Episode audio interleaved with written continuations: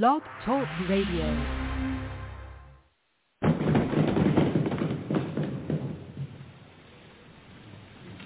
President recognizes Mr. Adams of Massachusetts.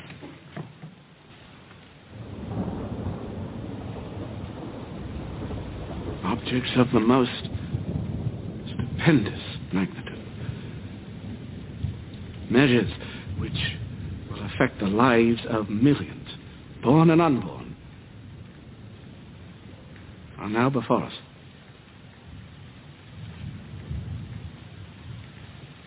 we must expect a great expense of blood to obtain them.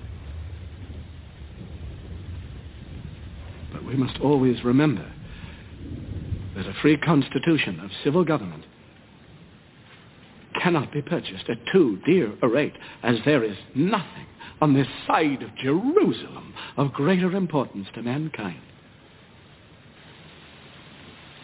My worthy colleague from Pennsylvania has spoken with great ingenuity and eloquence. He has given you a grim prognostication of our national future, but where he foresees apocalypse, I see hope. I see a new nation ready to take its place in the world. Not an empire, but a republic and a republic of laws, not men. Gentlemen, we are in the very midst of revolution, the most complete, unexpected, and remarkable of any in the history of the world. How few of the human race have ever had an opportunity of choosing a system of government for themselves and their children. I am not without apprehensions, gentlemen. But the end we have in sight is more than worth all the means. I believe, sirs, that the hour has come. My judgment approves this measure, and my whole heart is in it. all that I have, all that I am, and all that I hope in this life. I am. He's the T-Rex of political talk. Alex Jones on the GCN Radio Network. Chuck Norris joining us in the next hour to talk about the global government takeover taking place right now in Copenhagen, Denmark. The takeover of healthcare, so we're all beholden to the government, making us dependent on them. That's happening as well right now. They're breaking it all down with Chuck Norris.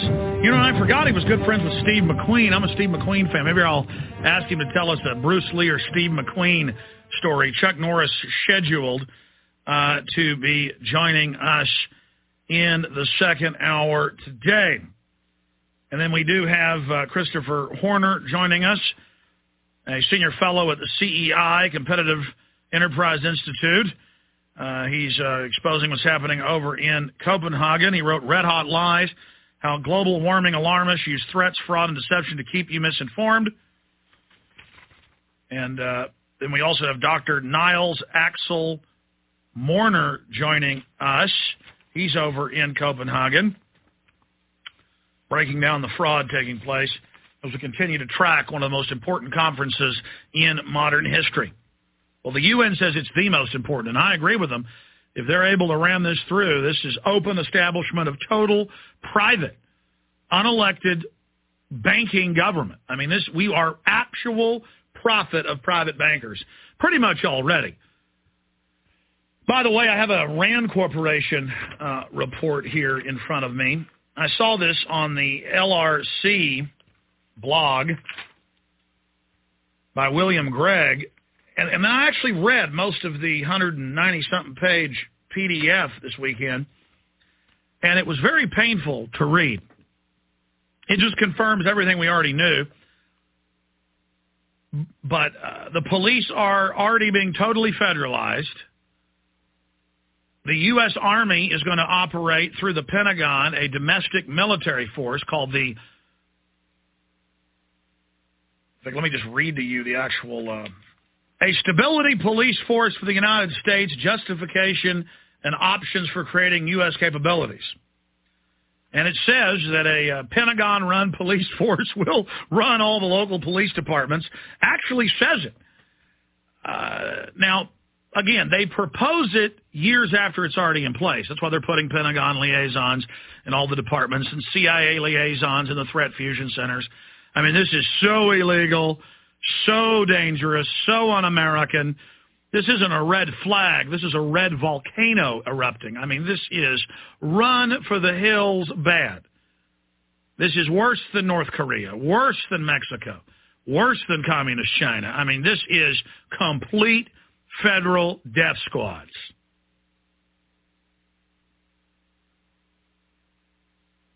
And they state it's for the U.S. collapsing. See, the bankers are going to collapse everything. And a lot of people are only going to serve the government with that much more glee. A lot of people, as the tyranny intensifies through cowardice, will actually serve it and vitriolically praise it and convince themselves that they like it and that it's good, while even at a conscious level knowing they're just cowards and they're scared to death of it. Very few times in my life have I experienced just the edge of that psychological phenomenon and then recoiled from it from my very core of, of, of being a sentient human being. But that's what George Orwell talks about with Crimestop and Doublethink in 1984 how people instantly see corruption, instantly see oppression, instantly see hypocrisy and tyranny and degradation, and then just spin it in their own minds that it's a good thing so they can feel like they're part of the system and have power over it. Because deep down they are so deathly afraid of it.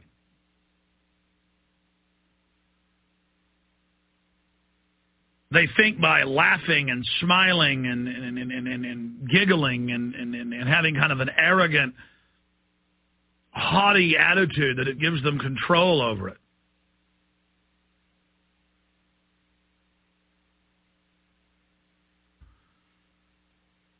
Just know this, everything being set up by private Fortune 100 corporations, everything being set up by our criminal illegitimate government, everything being set up by the UN, everything being pushed is a unified global agenda on record that is a 180 degrees the opposite of not just our Bill of Rights, Constitution, Declaration of Independence, but the Magna Carta, the Geneva Convention, the Ten Commandments. I mean, any moral yardstick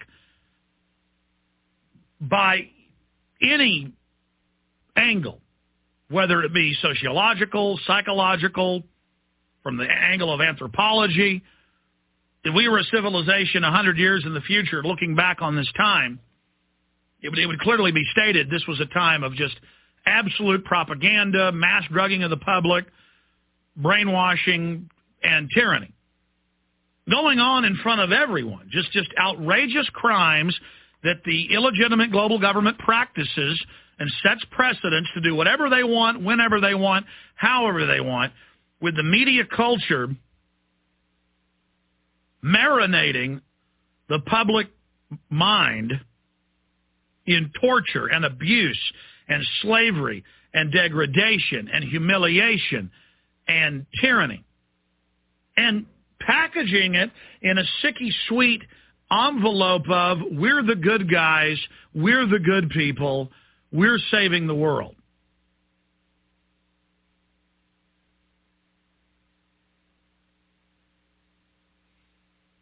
And it's only going to get worse. I mean, we we have just begun the plunge. We just went off the cliff. When you hit the bottom, when all of us hit the bottom, in the years to come, when we bounce on those rocks at the bottom, it is not going to look good. It is not going to feel good. Okay, right now we're just falling off the side. And a few of us are got our bloody fingernails into the side, sliding down, just hopefully trying to find some purchase, hoping to find some place to grab hold. And spiritually obese and decadent people are hanging off of our legs, pulling on us, screaming, let go, let go, you're keeping us from heaven. And so don't worry, they're going to get what they want. We're going to hit bottom. And they're so brainwashed, so drugged out, so stupid, so cowardly. They've been brought through successive programs of intensifying corruption, accepting corruption, accepting lies, that now they believe lies and evil are good and that good is bad. And so many people are going to love the tyranny. They're very childlike, very dog-like. It's like taking an old dog out that's got cancer and you don't want to take it into the vet to have them put it down that way. You know, that actually scares them worse. They can smell the death in there. So you just walk them back on the back all right, let's uh, what what look like right now.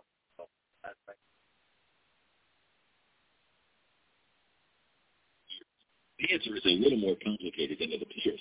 To start, we need to figure out what World War III is likely to mean. The world has had plenty of conflicts in the last few decades, but they're usually either a powerful country imposing its will on a smaller one or invading it for a specific purpose like we're seeing in Ukraine right now and Iraq in the early 2000s. There have also been thorny regional conflicts, like the constant border skirmishes between India and Pakistan, but none have exploded into World War III. And when it does happen, we'll probably know it. World War III is likely to involve two major blocks of nations around the world.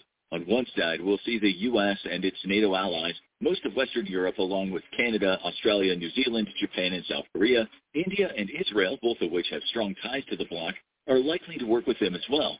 Then in the other corner, we have the United States' two closest rivals for the superpower crown, Russia and China. While the two countries aren't in perfect harmony over Russia's invasion of Ukraine, they both view the U.S. as their chief rival and are likely to work in sync if a war breaks out.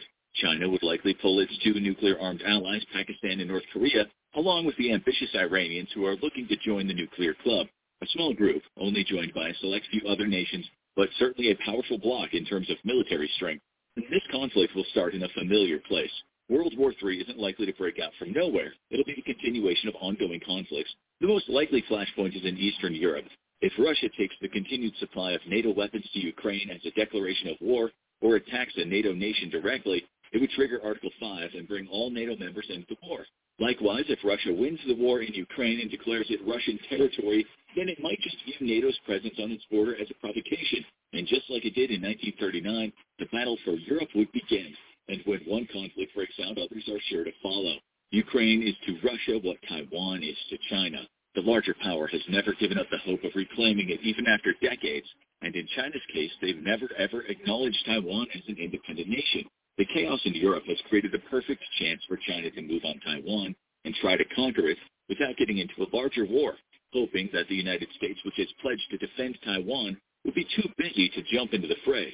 Of course, if that gambit fails, we're likely to have a shooting war between the U.S. and China across the Pacific Ocean, and this explosion of conflict would lead to more flare-ups.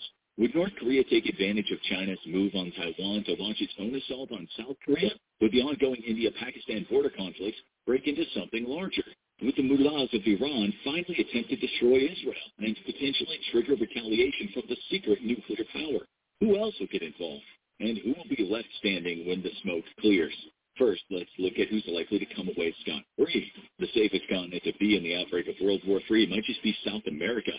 The continent is heavily dominated by mainstream left-wing parties and have friendly relations with both the U.S. and Russia. So the odds are they'll stay neutral in the conflict. All these countries are democracies with the exception of chaotic Venezuela. Also working in their favor is the fact that no South American country has nuclear weapons, and most have militaries only designed for domestic use. Not only are they unlikely to get involved directly in any conflict, but there isn't likely to be any motivation for a country to invade them. While it's possible they could be used as a staging ground for attacks to the north, there are much easier ways to attack the United States. Thus, the only thing South America likely has to worry about in World War III is nuclear fallout drifting their way if everything gets completely out of control. They're not the only countries that can breathe easy. probably the most remote country in the world, New Zealand is in a lucky position. While it's firmly aligned with the Western Bloc and its fate is closely tied to that of its much larger neighbor Australia, it's more likely to avoid trouble for one simple reason. Australia is a pretty good shield. Australia is a massive nation that's closely tied to NATO and hosts U.S. The Federal Reserve Bank of New York just issued a digital dollar, uh, effectively in British military facilities. While it's unlikely Australia will be totally destroyed, as it is a large country with a small military force, it could definitely find itself occupied by a foreign army. But would these invaders proceed to New Zealand? The answer is probably not. New Zealand doesn't pose much of a threat militarily and is one of the most remote countries in the world. If they didn't get directly involved, New Zealand might be able to ride out the war. And as Australia is unlikely to be targeted by nuclear weapons, fallout will likely not be a threat. And the same goes for a continent that's breathing a sigh of relief. For hundreds of years, Africa has been treated as an all-you-can-eat buffet by colonial powers, with almost all the countries on the continent being invaded, colonized, and looted of their resources and even their people. Today, they have a complex relationship with the world's great powers. But many countries are seeing their economies grow at an astonishing rate, and other countries investing in factories and talent there. China, in particular, has seen its investment in the continent grow, with many key factories producing high-tech components used in military warfare being hosted in these nations. Africa has no nuclear powers, and its militaries are unlikely to get involved directly in any conflict. So the most likely problem Africa is going to face is dealing with rival powers interfering in each other's investments. But for other countries, prospects are thornier. Could the United States survive World War III? Well, they have a few advantages. For one thing, they're relatively isolated away from main flashpoints, which also allowed them to experience minimal conflict on the home front during the first two world wars. But this time, there's an additional threat nuclear weapons, which means that the enemies can hit any country anywhere in the world. It's believed only Russia and China have the ability to hit the U.S. homeland right now, with North Korea trying to join the party. The U.S. is also very spread out, with dozens of cities dotted around the world's third largest country. While it could sustain some massive hits if the war goes nuclear, it's well equipped to survive. And if its survival is truly in danger, so is the rest of the world. Its most vulnerable areas might be its Pacific holdings, including the state of Hawaii and the territory of Guam and its neighbors are largely in the same boat. There's a reason there isn't likely to be any major conflict on North American soil. All of the countries there are relatively friendly with each other. Canada is a member of NATO and a close ally of the U.S., and the two are likely to be on the same side. Relations with Mexico can be a little chillier, and the country was famously approached to join Germany in World War I with the promise of reclaiming its lost territory, but it's not likely to actively side against the United States. These two countries aren't likely to be targeted directly during war, except in a full-scale nuclear barrage. Although Canada is uniquely vulnerable in some ways, that's because despite being the world's second largest country, the vast majority of its population is located in less than 10 cities, less than an hour from the U.S. border. And in the same boat, it's one of the ringleaders of the other side. China is likely to be a key player in World War III along with Russia as the leaders of the forces opposing the U.S. and its allies. But it's in a better position strategically. For one thing, the belligerent Vladimir Putin is likely to provoke retaliation from his enemies with big, flashy war crimes, while the ruthless Xi Jinping will be able to stay further under the radar. China is also roughly the size of the United States and is the most populous country in the world. If things escalate to nuclear weapons, the country will likely take some massive hits, probably from the U.S., but also possibly from India. But it would be very hard for its enemies to destroy the country without endangering the future of all life on Earth. The same can't be said for these countries. These are the ones that are in the biggest danger of being wiped off the map. We have to start with the most vulnerable countries in the case of World War III breaking out, Ukraine and Taiwan. If this global war starts, it'll likely start right there, and some might say it already has. Right now, Ukraine is turning the tide on Russia. They're supplied with heavy-duty NATO artillery and are shooting down Russian planes and blowing up their ships, while Russia is limited to committing indiscriminate war crimes with an army increasingly staffed by draftees. But if Putin gets backed into a corner and starts using nuclear weapons, the tide could turn very quickly, and Ukraine could see its largest cities destroyed in a flash. From there, it would be overrun, and the devastated country would become little more than a staging ground for Putin's next conquest. And the same could happen half a world away. China is less likely than Russia to use nuclear weapons against Taiwan, mostly due to Taiwan's small size. Such an attack could destroy the small island, but because of China's ambition to reincorporate the nation, it is unlikely. In order to do that, it would likely start with a shock and awe attack, hitting Taiwan with a naval assault, blasting through its defenses, and likely causing mass destruction as well as loss of power and access to resources in its largest city, Taipei. This would all happen very fast. And while Taiwan could likely hold out for a while, China has more resources and deadlier weapons.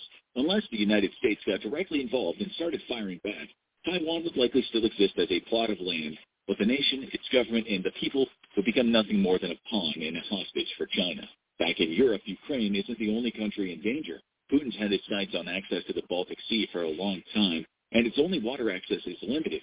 The odds are these small nations would be the first on the chopping block once Putin triumphs over Ukraine and World War III is on. All these countries, Estonia, Lithuania, and Latvia, are in NATO, but any pretenses of respecting that larger alliance are likely out the window at this point. Putin will be looking to reclaim its borders of the old Soviet Union, and these countries all border Russia or its puppet state Belarus. That makes them easy pickings, and the countries to Russia's south aren't any safer. Russia has long held that it wants NATO off its border, and NATO members close by would be likely its first targets. That includes Moldova and Romania. And in those cases, there's an extra thorny issue to discuss, a semi-autonomous region called Transnistria that is claimed by both Russia and Moldova. But Russia has long held that the region's residents would like to join Russia. Is this true? No one knows, and any referendum they hold would likely be conducted at gunpoint, just like the ones done in Donbass.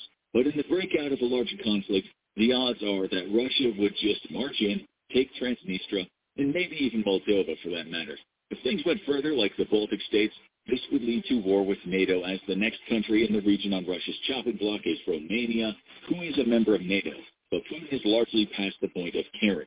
In fact, just about all of Europe would be facing an existential threat. While Russia is gigantic, the same can't be said about any of its neighbors. In the event of a full-on nuclear war, most of Putin's enemies could find themselves suffering massive destruction and loss of life. Most of these countries would have key cities that could be easily targeted with mid-range missiles from Russia, if those missiles still work.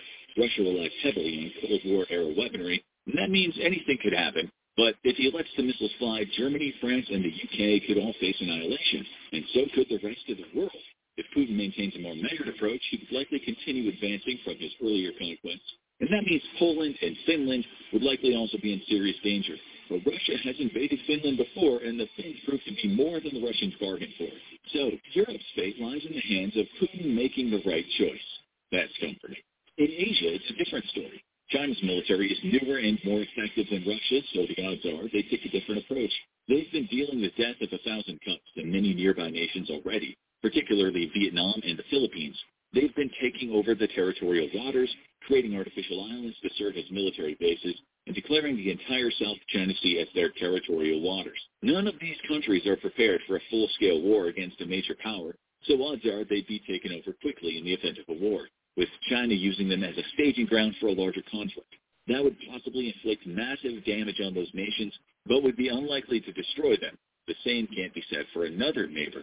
If there's a country in Asia that's most vulnerable besides Taiwan, it's probably Japan the strongest economy in Asia besides China. It's a key U.S. ally, but it also doesn't have a particularly strong military due to World War II treaties.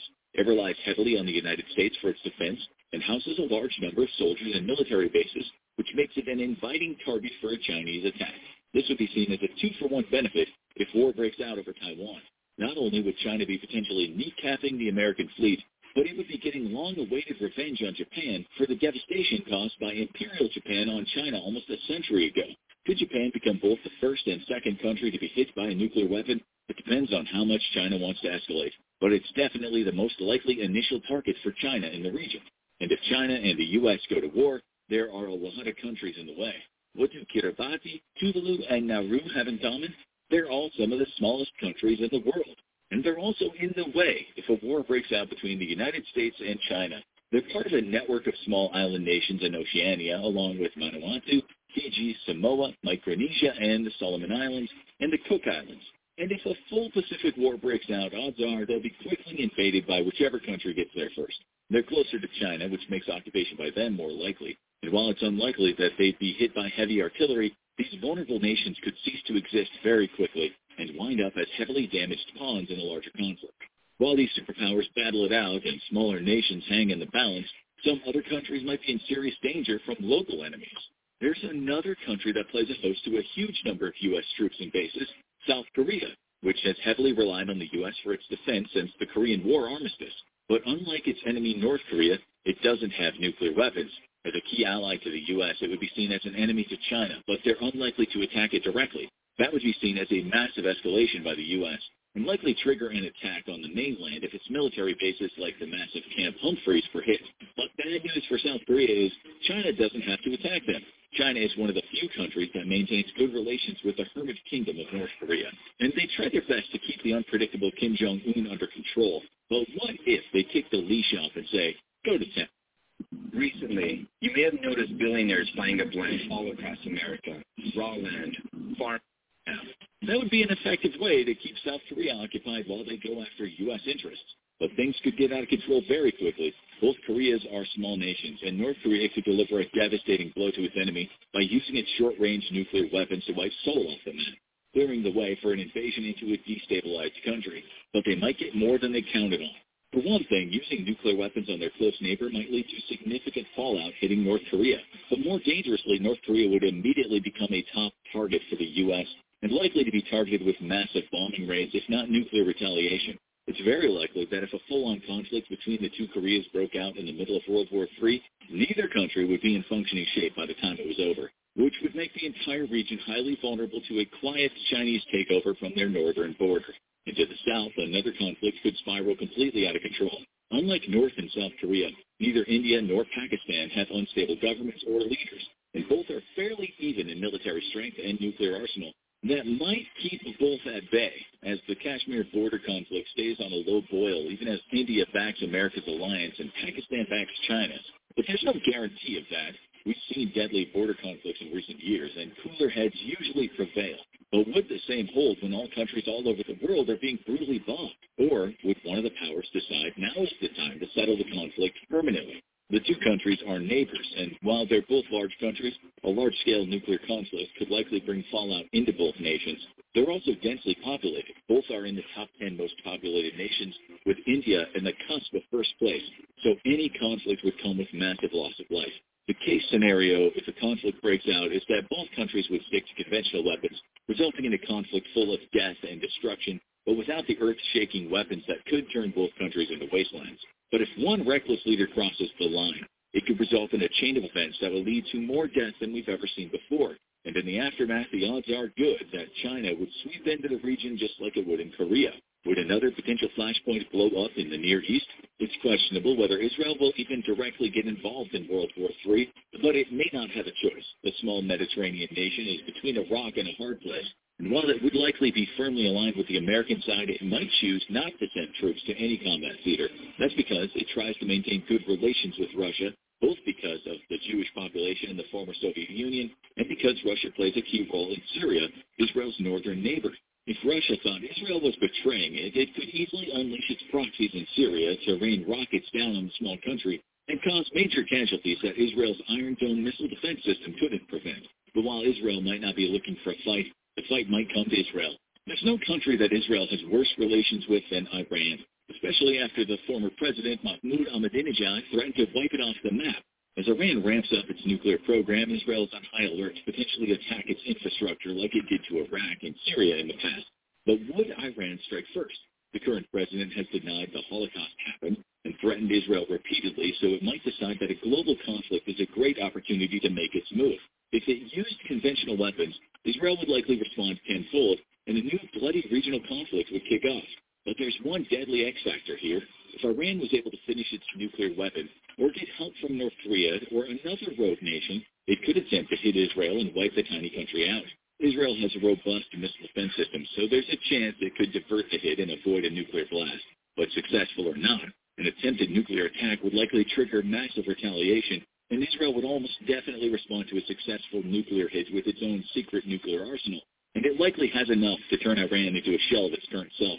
So if things spiral out of control, it's possible both Israel and Iran could face existential threats. And there's one more country in the crosshairs. We've talked about the United States and China and why they're likely to survive World War III, even if it goes nuclear.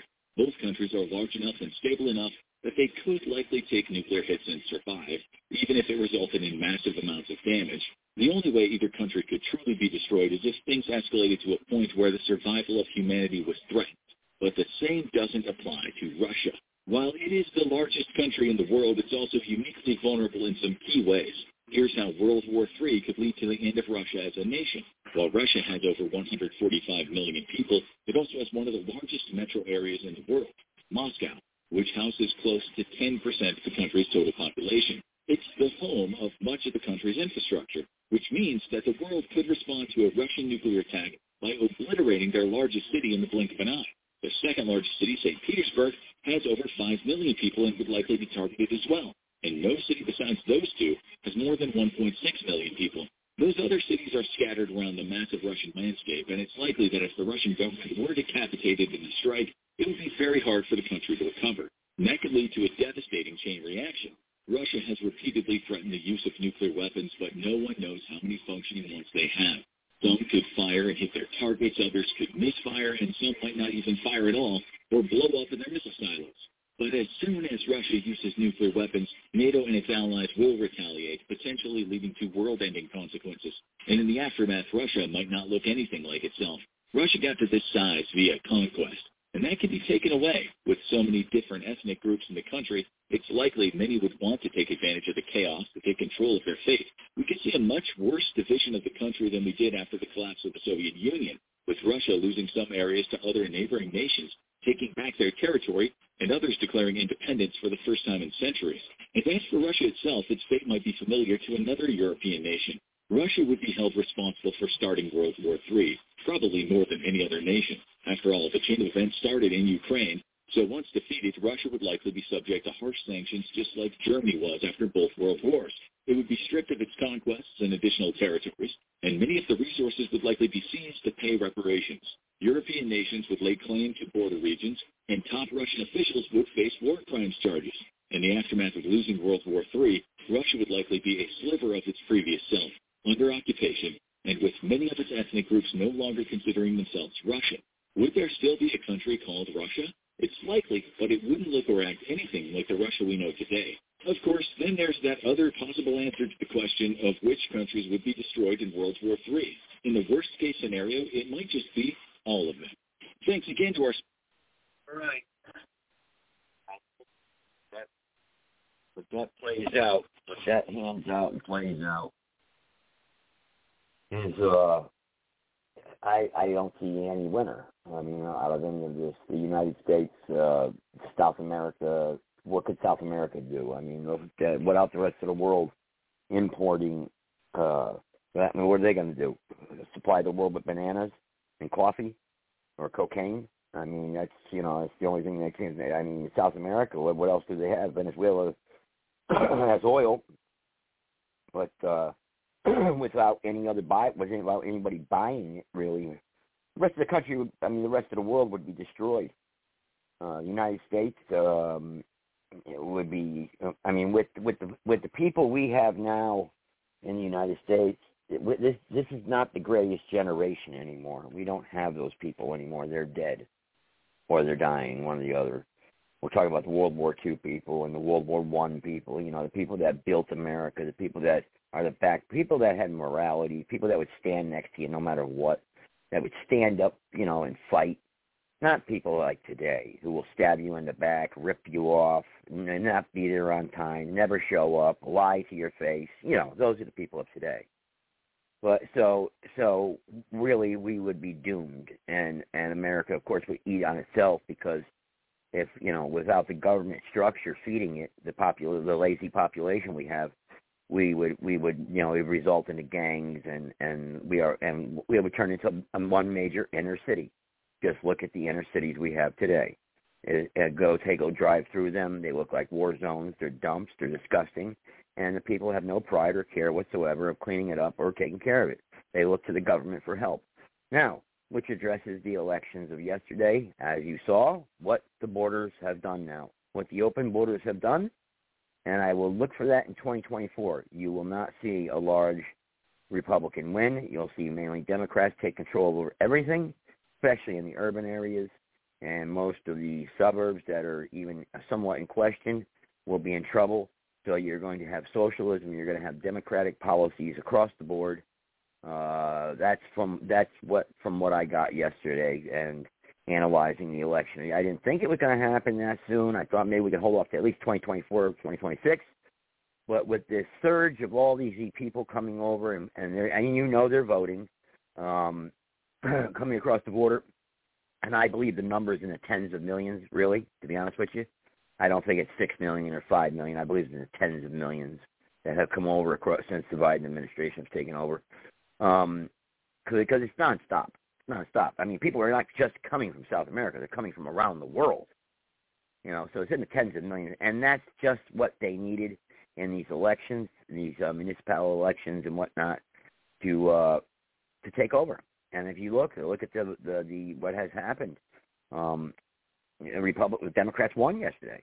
I mean, uh, they the, the, they got that extra that edge, and that was the illegal immigrant edge. That's what it was. It was the numbers. Look at the numbers from a few years ago and compare them to today. That's who voted yesterday. I don't know how they could vote, but they're illegal. But they, they let them vote. So they've got so they've got and they're bragging about it, and you know, and these people and look at the stuff that's popping up now on social media, the stories. You know, Bidenomics is great, and, and they're just delusional. There's, you know, the inflation is not a problem. Uh, I mean, they, the stories they're running with are just pure lies. These people are nuts. They're nuts, and they are evil. They're evil, and uh, and we see crime running rampant, um, violent crime.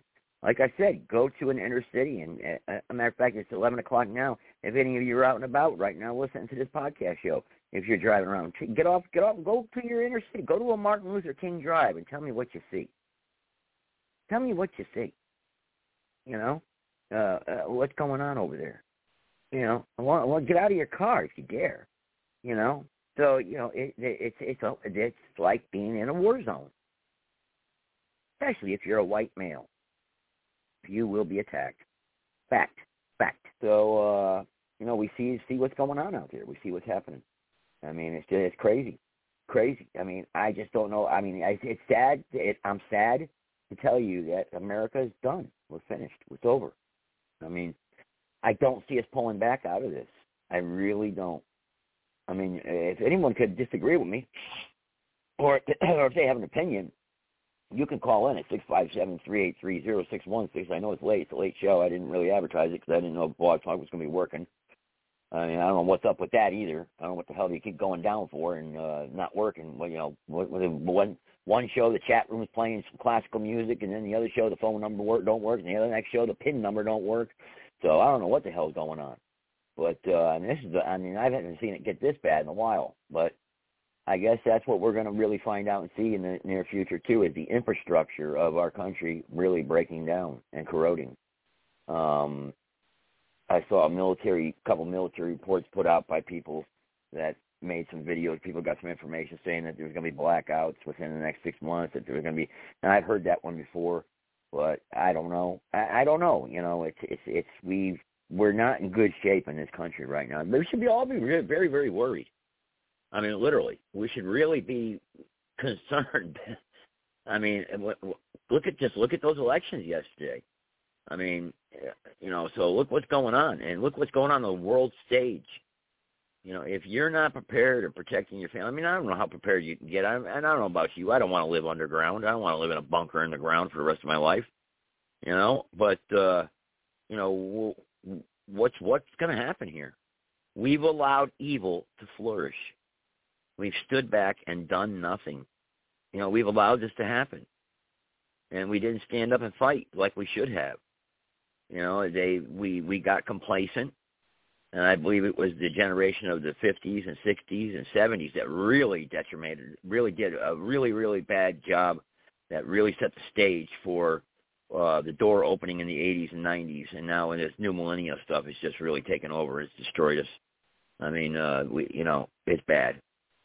So we don't have a republic for sure. Our law has become perverted.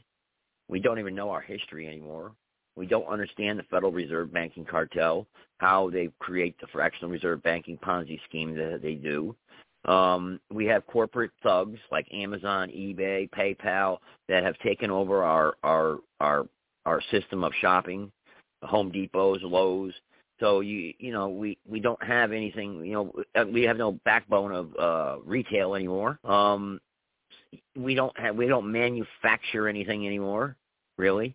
I mean, all our automobile plants are where they design the cars there, and they, you know, uh, most of the technological stuff and stuff that really requires a lot of work is is overseas. It's done overseas. Many of the parts that are made and built and, and shipped over to here. So we, you know, we don't have uh, anything anymore. We don't have any infrastructure. We don't have no steel mills. We have no textile plants. We, you know, we don't have anything that's worth worth falling back on, and that's sad. You know, but we want to joke around and play games still. Hey, football is on Sunday. You know, let's let's talk about football. Want to talk about the Dumb Bowl? You know, I, everyone can give me the stats to all the players. They can give me the records. They can give me the the uh, names of all the teams. But then when you ask them about the Constitution or the Federal Reserve, they can't tell you nothing. So they've done it. So they've done their job. The communist Marxist scumbags have done their job, and the elite private banking cartels and uh, money changers have done their jobs well. And the devil, Satan, whatever you want to call it, evil, evil. That's it. That's the wickedness that has has overcome us pretty pretty darn good. Now I'm not giving up the fight by no means. I'm still going to fight. Uh, I'm still going to stand up for what I know is right, and I and all you have to do is ask your conscience which way to go, and your conscience will steer you the right way. But you know, you're outnumbered. You know, even most of us within our own families, you know, our families will attack us and and, and come after us and ridicule us for for what we believe as, as being maybe constitutionalist or or believing in the republic or standing up against the new world order all these years talking about the new world order. I remember years ago I was called a crazy lunatic when I said about the new world order. Ah, you, well, I'll never see that in your life. You're crazy. You know, you shouldn't be talking like that. My own family. Yeah. So you know, but it's it, look here it is. You know, microchip, uh, the, the the digital currency that's going to be coming out. That's when they will be able to have total total control over every aspect of your life with that digital currency. And uh, I think I had something there that I wanted to uh, play on that from the other night. Actually, it was the last part of the uh, Freedom for Fascism. I think if I, if I get it up here real quick, if I get up here, it's a really good. Last part I didn't have get to it uh, the other night when I played it. I'm not gonna play the whole thing all over again. I'm just gonna play the last part that uh, talks a lot about that and the and the end game of these people and and what the deal is and what's going to happen with us here. So let me see if I can get this up. Hopefully I can get it up without a problem here. I hope I can. Uh, let's see here. Freedom to Fascism. Come on now. I, it can't be that many far. Oh, there it is. Okay, let me pull that up, and we'll get ready to get this going. And it'll be the last. But I think it's the last 13 minutes. It's pretty good. This was done by Aaron Russo. It was many years ago. It was about what 10 years ago. It says 10 years ago. It was 10 years ago. I can't believe it's been that long already. But Aaron Russo, Freedom to Fascism. Uh, I played it the other night. Uh, so go back and listen to the show. It's pretty good. And uh, I didn't get a chance to finish the end of it, so that's what I'm going to get to right here, and uh, see if we can get this. Uh, can you be patient here? Okay, she should be coming on right now. Here we go. Okay. Being able to determine who buys what.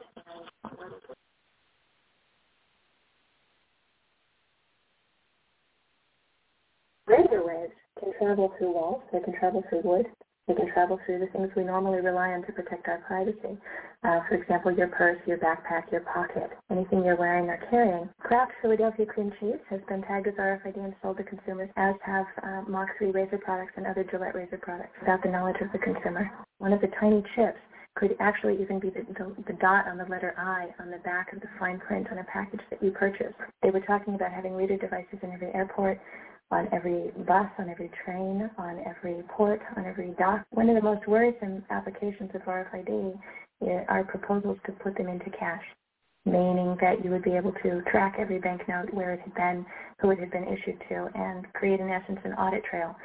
That would that would um, essentially take away the anonymity of cash that we now enjoy today. The ATM machine itself, as the money was came through the, the roller device, would be would be reading each number and they would know who you are because, of course, you identify yourself at the bank before you take money out. And down the road, when you go to pay um, at a major retailer, it would also be possible for them, if they're putting the money into the cash drawer, to simply feed it through a little reader device. It would go in, it would uh, tag that number and transfer possession from Aaron Russo, say, to Walmart. Once everything you do is tied down to a single number and there is no longer the ability to pay with cash, then all it takes to render you a non-citizen is to simply turn that chip off. You will no longer be able to really participate in any function in society, including by food. So through the implementation of the Federal Reserve System, the American citizen has gone from being a private individual who had real money, gold, in his possession that was private, to a citizen who has no privacy because all money is now being digitized. They can deduct whatever amount of money they want out of your digits whenever they want. They can trace you whenever they want. You'll be at their mercy. God forbid we allow this to happen in America. This is absolutely Orwellian. I mean, it's talking about Big Brother looking over your shoulder at absolutely everything you do, every purchase you make, every place you go, um, every company you interact with. All of that would be reported back potentially to the government.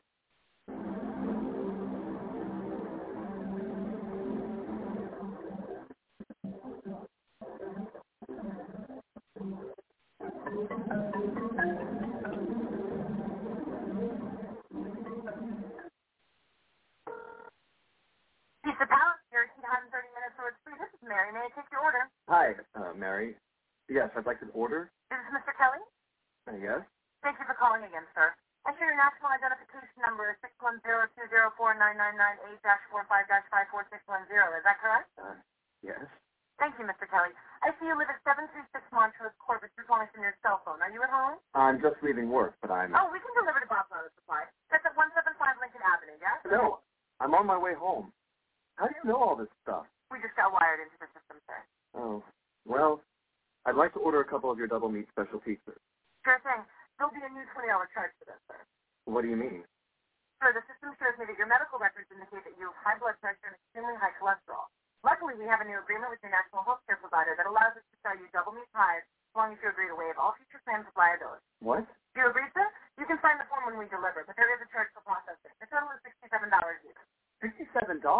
Well, that includes the delivery surcharge of $15 to cover the added risk to our driver of traveling through an orange zone. I live in an orange zone? Now you do. Looks like there was another robbery on Montrose yesterday. Hmm. You could save $48 if you ordered our special pepperoni combo and picked up yourself. Comes with tofu sticks. Those are very tasty, sir. Good value, too. But I want double meat. Well, I'm sure you can afford the $67 then. You just bought those tickets for Hawaii. They weren't cheap, eh? Oh, but I see you checked out the budget beach bum at the library last week. Hmm. Up to you, sir. All right, all right. I'll get the sprout stuff. Good choice, sir. Gotta watch that waist if you're hitting the beach, eh? 42 inches. Wow. Man, I'd say tofu and sprouts is like required. That's how much? Just between you and me, there's a $3 off coupon in this month's Total Men's Fitness magazine. Your wife Betty subscribes to that, right? Anyhow, flip that and it's 19.99 even. Whoa, looks like you maxed out on all your credit cards. Bring cash, okay? Have we become so controlled and so ignorant about our rights that big institutions and big government can do whatever they want with us, even without our approval? I knew for certain the founding fathers would resist to the death what is happening in America today. And I, for one, will not accept a national ID card. And if nobody accepts a national ID card, and nobody can board a plane with that one, then let the airlines go bankrupt. And if you can't open a bank account in a big money center bank, then open an account in a small local bank. And if we can't walk into a federal building, I personally would consider that a blessing. Don't allow these institutions to dictate to us how we conduct our lives. This is America, and we have free choice. We, the people, have all the power, not the government. Government gets its power from us, not the other way around. Think of all the men and women who died in all our wars, fighting for freedom, not Federal Reserve bankers. Do you think they sacrificed their lives so that Americans can be chipped like a dog, so we could all have a homing device inside us? No. This ID card is the last step before they implant us. And that's precisely the reason nobody should accept one. And you know what they're going to do? They're going to call in the propaganda machine, the media, and try and sell this as if it were in everybody's best interest. We're working on a product that we have called internally a PLD.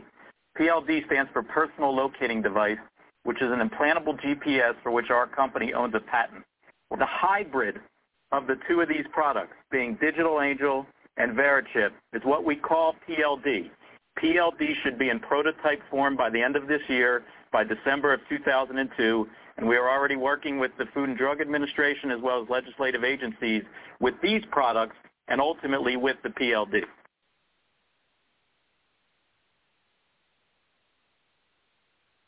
We have a Florida family who are really pioneers in a brave new world. They have volunteered to be the first ever to have microchip identification devices implanted into their bodies. After 9-11, I was really concerned um, with the security of my family.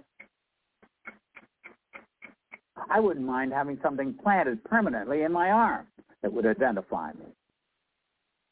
Talk about identification papers. Watch what happens to a woman in Florida whose license was suspended. Get out of the car or I'm going to tase you. The next street off the secret.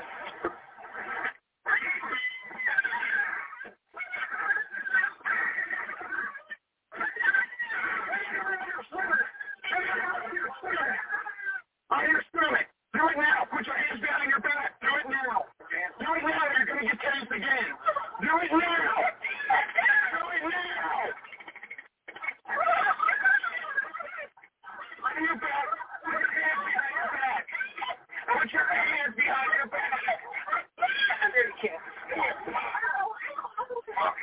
Guess what?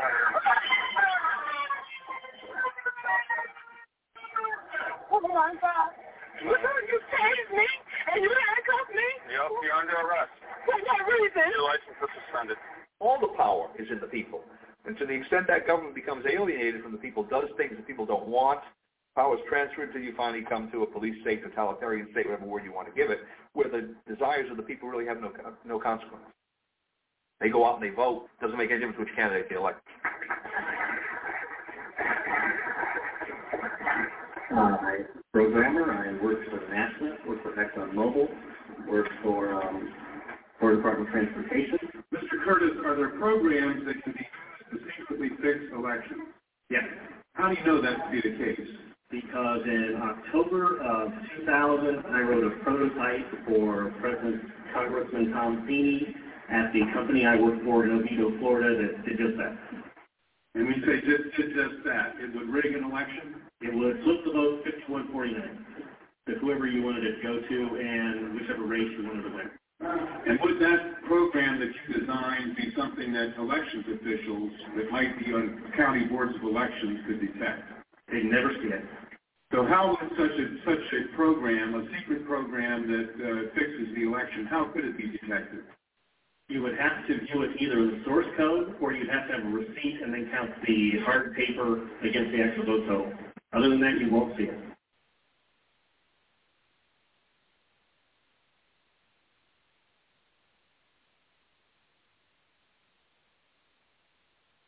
Given the availability of such uh, vote rigging software and the testimony that has been given under oath of substantial statistical anomalies and gross dis- differences between exit polling data and the actual tabulated results, do you have an opinion whether or not Ohio election, the Ohio election, presidential election, was hacked?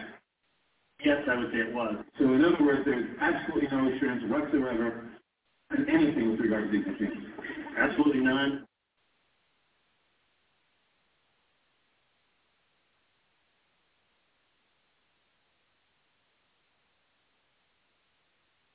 Anybody who trusts an electronic voting machine should have their head examined.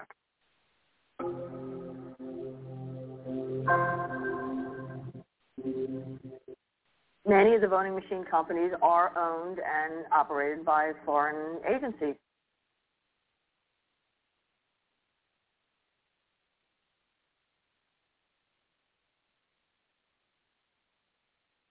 Now we can see a new world coming into view. A world in which there is a very real prospect of a new world order. The New World Order will be built, an end run on national sovereignty, eroding it piece by piece, will accomplish much more than the old-fashioned frontal assault, Council on Foreign Relations. We shall have world government, whether or not we like it. The only question is whether world government will be achieved by conquest or consent. Paul Warburg, Council on Foreign Relations and architect of the Federal Reserve System. There's a group that get together internationally and they sort of play God with our money. That's part of what George Bush said was the One World Order? They can't have a new world order uh, only with uh, you know a world police, uh, military. Right. I think the financial system ultimately is even more important than the gun. The central bankers of the world are working together to create a one world government. A global police state as sinister as anything George Orwell ever wrote about, where every person on the planet Earth will have an RFID chip implanted, where the bankers and the governments can monitor every transaction you make.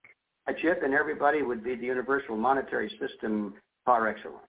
Uh, because there'd be no escape from it, and you'd be uh, totally under the control of those who issue the electronic impulses in that chip. Their strategies are being accomplished through the World Trade Organization, the International Monetary Fund, and the Bank for International Settlements, which is the central bank for all the central banks of the world. Most people don't have a clue that these unelected private bankers actually control the governments of the world. They have financed and profited from every war since World War One without concern for humanity.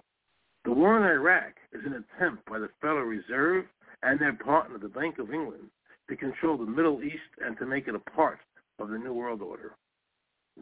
To defend the New World Order, U.S. soldiers will have to kill and die.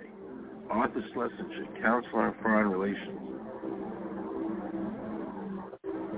Military men are just dumb, stupid animals to be used as pawns in foreign policy.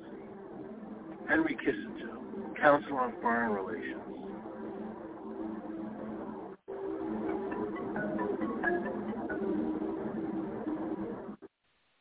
Now let's listen to this quote by Robert Reich, a member of President Clinton's cabinet and one of his most trusted advisors. The dirty little secret is that both houses of Congress are irrelevant. America's domestic policy is now being run by Alan Greenspan and the Federal Reserve. America's foreign policy is now being run by the International Monetary Fund. When the president decides to go to war, he no longer needs a declaration of war from Congress. Dr. Carroll Quigley, professor from Georgetown University, who was also President Clinton's mentor, said in his book, Tragedy and Hope, the powers of financial capitalism had a far-reaching aim, nothing less than to create a world system of financial control in private hands, able to dominate the political system of each country and the economy of the world as a whole. And then President Clinton's Deputy Secretary of State, Strobe Talbott, said, in the next century, nations as we know it will be obsolete. All states will recognize a single global authority. All these supposed free trade agreements, NAFTA, GATT, CAFTA, are truly nothing more than the governments of the world and the central banks working together to create a one world government. They are not free trade. These treaties are government-managed trade, and they are destroying the American worker. Through these treaties, the bankers are actually beginning to control the laws of the world. The fact is that this relationship between the bankers, the government, and the huge multinational corporations is the very reason why the government no longer enforces its immigration laws. The bankers want a one-world government without borders, and the American government is obeying them. If the government was so worried about terrorism, why are they leaving the borders open? But at the same time, telling American citizens they need an ID card with an RFID chip.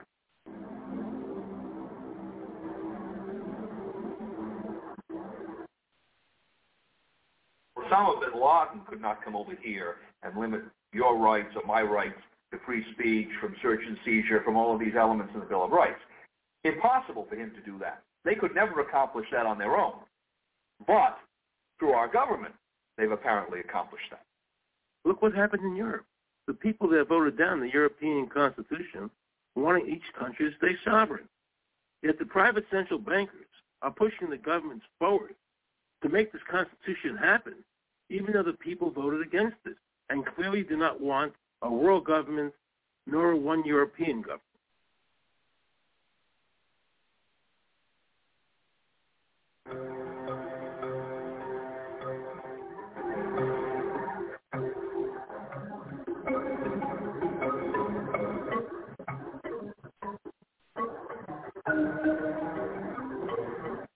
We would be better off if he and his bank of friends ran the world.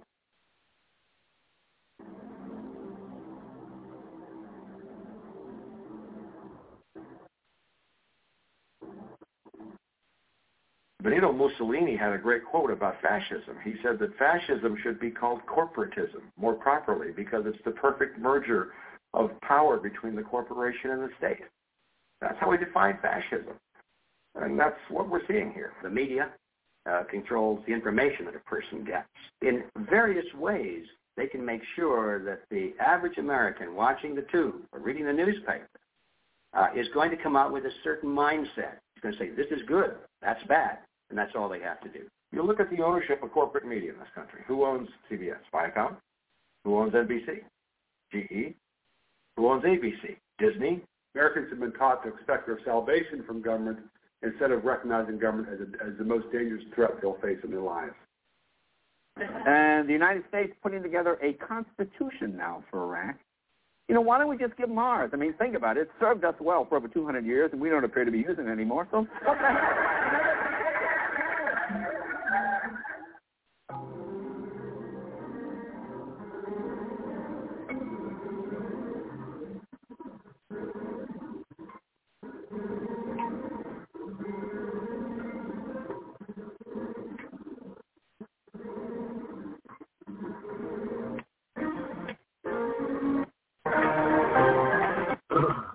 right, all right, all right. Here we go. Get that chair's taken off of there. All right, well, I mean that was a good documentary. Like I said, broke it up there in a couple shows. Um, pretty serious stuff, if you ask me. It's, that was ten years ago. I mean, uh, and they were telling me stuff I already knew. That that was ten years ago. So good to refresh, you know, the ways that they tell it. Um, American Freedom to Fascism is a 2000, almost more than that, geez, 2006 film by uh, Aaron Russo, which alleges, among a variety of claims, that income tax is legal. Documentary covers many subjects, including the Internal Revenue Ser- Service (IRS), the Income Tax Federal Reserve System, National ID cards, Real ID Act, human implanted RFID uh, tags, spy chips, uh, uh, uh, voting machines, the uh, electronic voting machines, globalization, Big Brother, um, uh, taser weapons abuse, alleged use of terrorism by government as means to diminish a citizens' rights.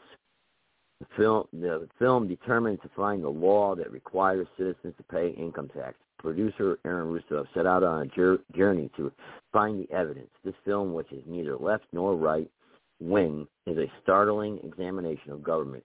It exposes the systematic erosion of civil liberties in America. Since 1913, when the Federal Reserve System was fraudulently created, so Aaron Russo, he was uh, he was born in 1943, passed away in 2007. So uh, um, yeah, man, uh, crazy, crazy. And there is no law that says you have to pay taxes, but uh, they'll put you in jail, huh? And uh, and I'll tell you something right now. That was one of my family members, that was my son, or my my my father or my grandmother being tased like that, well, it was a woman, so let's say it's a woman. If that was my grandmother being tased like that, and uh she was screaming like that in my presence, I would I would I would kill that son of a bitch. I'll tell you that right now. Uh, yeah, I, any any anyone who was, who was hurting one of my family members like that, I don't care who you are, because they they put their pants on just like everybody else. We've got to stop putting people on, on in categories like they can't be touched. You know, you hurt someone, you break the law, you violate the Constitution, you are subject to prosecution, arrest, and if you're found guilty, then the sentence, whatever's appropriate that the jury finds, will be it. That's all it's to it. We have to stop it. Stop it. You know, like I said, like I always say, you know, people they'll they'll run. Uh, you know, you you see somebody in road rage on the road or whatever. You turn your blinker on, cut somebody off by accident. Rah! beeping the horn. Oh, oh. Guy's that high, he's bugging out of his head, ready to kill you. You know, you know, chase you down 90 miles an hour. But cop pulls them over, they're pissing on themselves. You know, so you know, I mean, it's crazy. You know, I mean, stop it. Knock it off, man. Six five seven three eight three zero six one six. Do you guys want to comment on the that documentary or or um uh what's somebody saying in the chat room here? But we're free according to King George, and with a back and with a backup. Yeah, I guess. I yeah. Well, we're we're never free, but uh you know, but uh yeah, so far so Blog Talk's still working. That's good anyway. So anybody here, like I said, wants to comment or chip in, I know it's a show I did a spur of the moment and it was late late night. So press number one. I don't know if you can press one. I don't know if it'll work or not. I don't know. I haven't taken any live callers, so everybody says they can hear me fine, so that's good. But uh yeah, man, that was that that documentary was one is like a documentary that has woken up a lot of people over the years. That was a good documentary. And I believe, like I said, the Federal Reserve is the, is the chief structure of this country. It it's uh, politicians are there, like like George Carlin says, only to think make you think that you have a choice. You don't. You don't have a choice. You know, it's an illusion. There's there's one guy holding up both puppets. You know, I like the guy on the left. I like the guy on the right. But it's, but the one guy's holding up both puppets you know, until we get people elected into office, which I don't think we can now with the voting and the way it's going. Uh, we saw what happened yesterday. To recap on that, the illegal immigrant vote has uh, has really persuaded uh, to the Democrat side now. So you're going to really see Democrats take charge all over the board now because of, because of the numbers, just the way the numbers are. And of course, with the fraud still going on, I mean, everybody's using electronic voting machines. Uh, fraud is still going on. So, you know, what are you going to do? You know, we we tried. I tried putting voting integrity thing uh, together there. I, I spread to put it out there. Not too many people bought onto it. I've been trying to unify people here on this podcast show, trying to unify all the other podcast shows. You know, where we can have one voice condensed into one. I know uh, Joe from Montana there. He tried uh, getting some of the podcasters to all sign up and do a show on one one particular show, and that fell apart. You know, um, everybody wants to do their own thing, and you still could have done your own thing, but no, they want, you know, people I guess felt threatened, or they just didn't want to do it, or or or they just didn't want to give up the beer, the week, the beer, or the drugs, or whatever they're on, you know, because uh, you know it was only what thirty nine dollars a month or something, or twenty after well after we added it all up, it came to like fifteen dollars or twelve dollars a month for everybody. You know, twelve bucks a month, you can't afford that, and you got problems. You know, know, like I said, cut back on the beer, cut back on the drugs. You know, do whatever you got to do. So, but for free, it's always for freedom. You know, but uh, they couldn't do it. So let me see here. Uh, getting messages. Maybe some people here are trying to call in and they can't. Let me just check that real quick. Uh, press one, guys. If you can't get on, I, then I understand. Maybe you are pressing one. I don't know. So I don't know. I, I still got a bunch of callers on the board, but I don't see anyone putting their hands up. It could be a defect with Blog Talk Radio. I don't know. So it hasn't been working a lot for the past few days. It's been screwing up. So uh, let's see here. Let me see. Let me check my messages here. Uh, nobody's. Uh, what's this person saying? I don't know. I don't know. So I don't know what's going on. Uh, let's see. Um. Well, I don't know.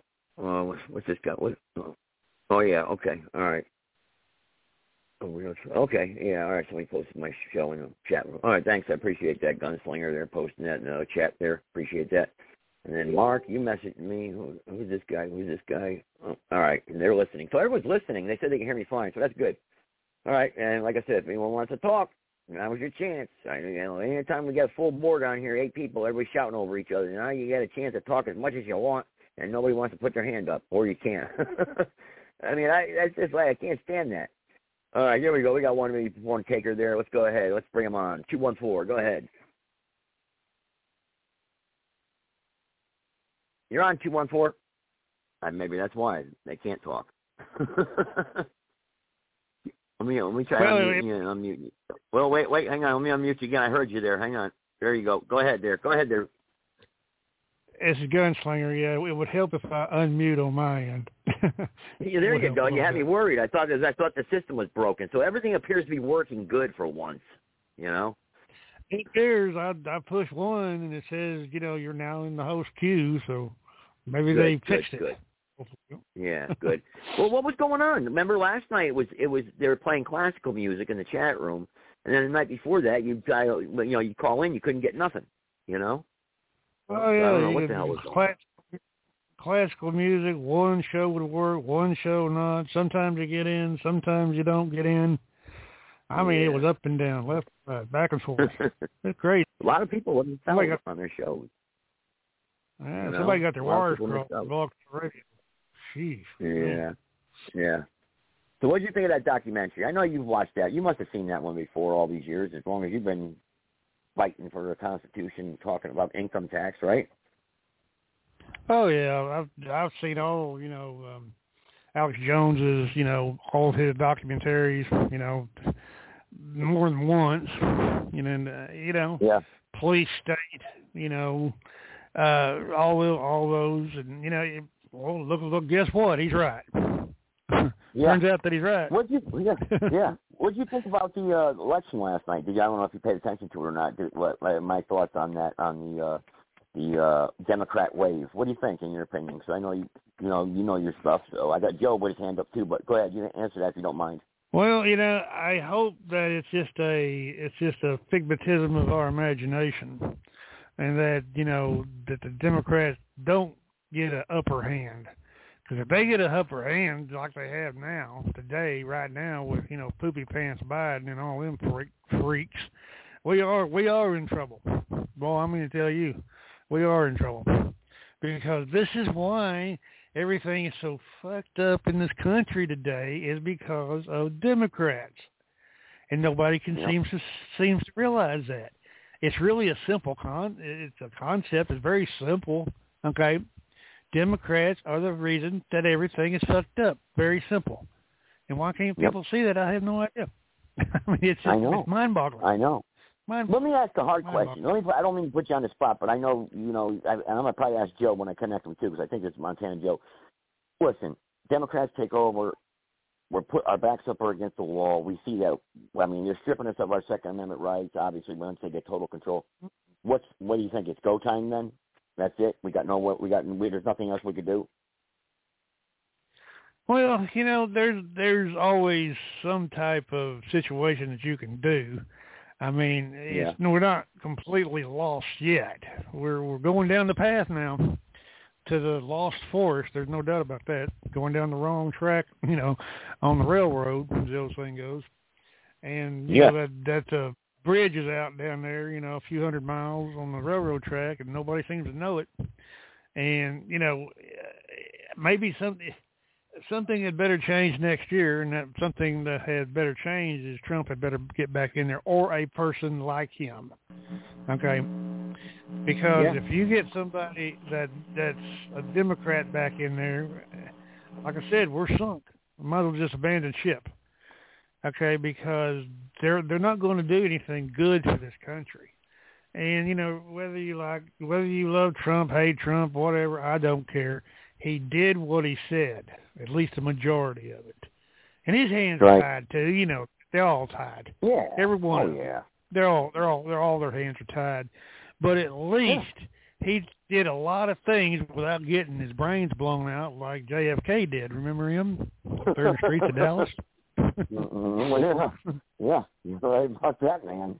You know, you know, I think about that running for North Carolina House of Representatives here. It's like, really, how much power do I really have? You know, I really don't have much power. You know, I can introduce legislation and try to get it to committee, try to get it to you know voted on. That's but that's about it. You know, I mean, I just don't have any power as a as a lawmaker. It well, just taking taking JFK again because I live outside of Dallas, about twenty two miles. Been there many times. Where you know the big X out there in the middle of Main Street. That's where he got his head blown off. You know, I'm sure JFK was warned. Okay, by the Yeah. powers that be. Okay, I'm sure he was warned, saying, you know, Mr. President, I wouldn't do that if I was you. I, we highly advise you not to do that. You know, he's going to go against the Federal Reserve, and he's going to get us out of Vietnam and all that good, great and wonderful things. And they probably didn't say, mm, I wouldn't do that if I was you, Mr. President. And Right. JFK probably, fuck him, I was going to do it anyway. And look what he got him. Yep. Yeah. Yeah, you're right, man. You're right. Joe, Mon- Joe, Joe from Montana, you there connected with us, talking? Can you hear us? Uh, he must be muted too. Joe, unmute your phone. Well, Don't pull a gunslinger. Joe. Yeah, don't pull a gunslinger. You're, you're unmuted, Joe. Where are you? I know he can hear. I know he can hear me because he's he's got his hand up. I unmuted him. You're unmuted. I'm gonna unmute him again just so just so he can hear. He's got his hand up, but I mean everything is just not just doesn't seem like it works right. Joe. All right. Well, he'll he'll jump in whenever he can. Then I guess I don't know. His phone, your phone's muted because I can't hear you, Joe. Well, he just hung up. He he must be having bad connection problems. All right, let me try this private caller then. Private caller, go ahead. Private caller, you're unmuted. Probably Sarge. Unmuted. Maybe they're- maybe they're having trouble getting. Maybe they're having trouble. I don't know. Can you hear me? Is this Sarge or John Doe? Well, you had your hand up, so that's why I unmuted you. No, nothing. Nothing. There's Joe again. He's back in there again. Let me unmute you, Joe. I'm going to unmute you. Okay. All right. Go, uh, hang on. Here we go. What's going on? I guess Peter, you're gunslinger. You're the only one that got through. Go ahead, Joe. Can you hear me? All right. Can you hear me? Yes. Finally, man. All What's right. going on? Finally. Fuck. Jesus, I had to call back in three times. BTR Man. is messing around not only with the um, the host, but apparently they're messing around with the phones of the callers. I couldn't even Oh. unmute myself or mute myself. So when I kept Really? hearing you, yeah, I didn't know if I was muted or unmuted on my own phone because the icon wouldn't show me if I was muted or unmuted. But then I couldn't, when I kept saying, um, hi, hello, anybody there? Nobody was hearing me. So I had to call back in this Yeah. time. And I think you had Jesus. Sarge Wow. too on there. and He couldn't get through. yeah, he couldn't get through. So, Yeah. or it was private caller. I don't know who it was. It was either John Doe or Sarge. So they're usually calling from the private number. So what's on your mind anyway? We got I got you two on here. I could talk to you for a couple minutes at least. what's up? Yeah, well, I listened. Yeah, I listened to the documentary for five seconds or so. Uh, the, the tail end of it. You know. Aaron Russo. Oh, Jesus. Huh? Aaron- Oh yeah, Aaron, Aaron Russo. Russo. I um, I, yeah, I saw him when he was. What was he talking to? I think he was talking to Alex Jones, and he was saying that he had a conversation with the Rockefellers, and the Rockefellers wanted Aaron Russo to come over to the New World Order. He said no. And he said uh, the Rockefellers told him that the feminist movement was the idea of the Rockefellers so that women could work and they could pay more taxes. So uh, the Rockefellers had their uh, their thumb in that too.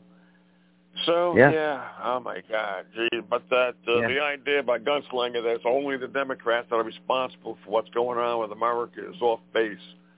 Because the Republicans, Uh-oh. when they have control, they um, they fuck up as well. And then, even if uh, the the Democrats have control of the House or the Senate, the Republicans, if they were honest people, wouldn't they? Could, couldn't they filibuster?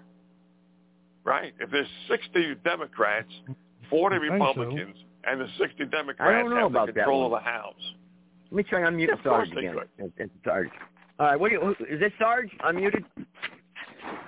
Uh, let me check. Yeah, I think it is. Yeah, there he is. Ah, all right.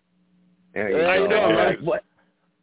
Hang in there, man. What's so? well, Joe just had an interesting question about the filibuster. What's the rules on the filibuster? You're an expert on that, Sarge. Well, uh, that's one. Of, that's a, that's not really a constitutional rule. That's a House rule that they make under the provisions of Article One, Section Eight, and it's changed a couple of times. I'm not up on its latest iteration, but uh, that you have to have a certain amount of votes to break a filibuster. I think it's two thirds, and a person can Yeah. keep a filibuster. It used to be you had to stay on the floor and keep talking Yeah. indefinitely, you know. But now they got it. They done made it. It's just got a little chump ass filibuster where you can leave and then come back and do it. It's really punk, but that's what they do now. So you know. Well, I mean, a gunslinger. Joe, Joe made that comment. He said it. I mean, if- if you want a real filibuster, watch the movie Mr. Smith Goes to Washington, where Jimmy Stewart stays on the floor, utterly exhausted, and keeps trying to go to forestall a vote. Now, that's what a real man would do when they really wanted to filibuster. It was that important to them. They were willing to uh, stay on the floor to the point of exhaustion and just keep talking talking, talking, and keep the filibuster going. That was a real man's filibuster. They don't do that anymore because they're all a bunch of punks. well, I remember yeah. Cruz Well, a couple go times. Ted, Ted Cruz did a filibuster there a couple times. Remember, there'd been a couple of years ago, I guess. But what well, do you he think actually about did the, a genuine one, yeah, for the amount of time that he wanted to keep it going. Yeah, I got to give him props for that. It was a genuine I filibuster. got, yeah, I got to give him credit for that. What do you think of the new police state by D'Souza? D'Souza, D'Souza. You seen that movie I haven't yet? seen it yet, but I certainly intend to see it because I've seen every documentary he's ever made, and I, I intend to catch it. But I would agree with him in the general proposition, especially looking at what we're seeing, the way these Democrats, and it's only Democrats who do this. It just is. They're performing lawfare. They're literally, it's Yep. like Letitia James in New York. She is literally inverting what the consumer protection law there was intended to do. It was intended to protect debtors from financial institutions, and she done reworked it so it's supposed to prevent the financial institutions from the debtor when the financial institutions don't even make a complaint. I mean, this is this is this is police state Soviet shit. There ain't no other way to describe it. You damn right it is. Yeah. And we're seeing it increasingly everywhere. Only Democrats pervert the law in this manner. I mean, they just completely turn it up. Uh, yeah, you might find some Republicans might try to use something uh, spuriously, but at least they try to use it in the manner that the legislature was intended to permit in a corrupt manner. Democrats just completely turn everything upside down and just remake it. Like well, they do yesterday, history. Sarge, they they came out pretty good yesterday. They came out good in one state that's kind of purplish reddish anyway. And in Kentucky, where there's a host of other factors to examine. Now, the Republicans did okay at a down ballot from the governor's uh, ballot, but not at the governor. And there's a lot of things that might explain that. But look, what I want to bring up to you was uh, the issue of the Tranifesto. Have you seen the three pages of the Tranifesto that these people are trying to keep concealed from us? No. Have you seen it? No. What is Have you I don't know heard nothing about it? Have you even heard about No. it? No. Okay.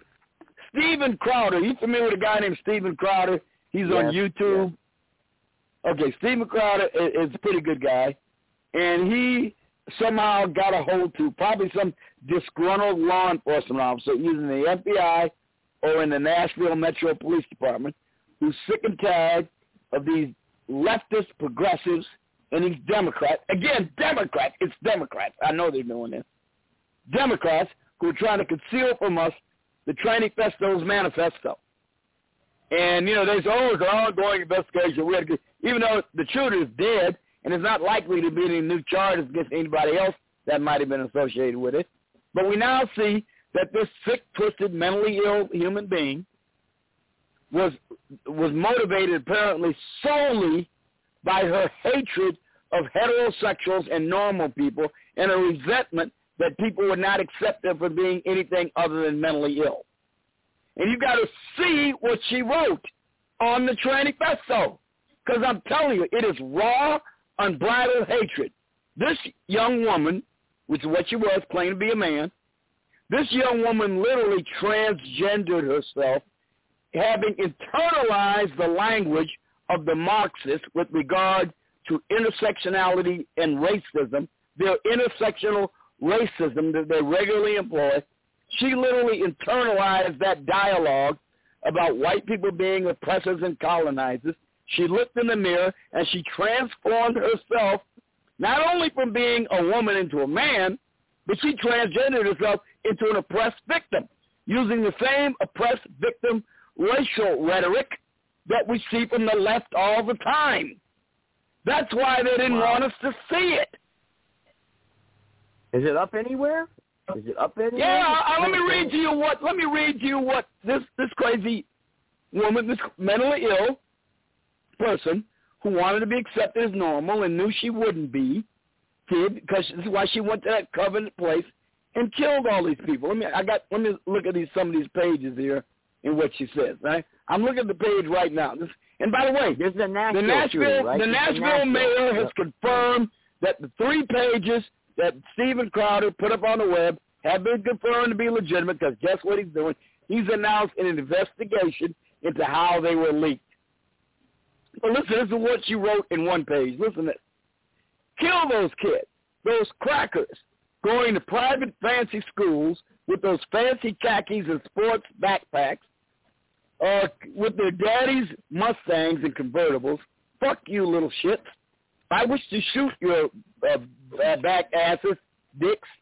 That could, it's kind of hard to make it out.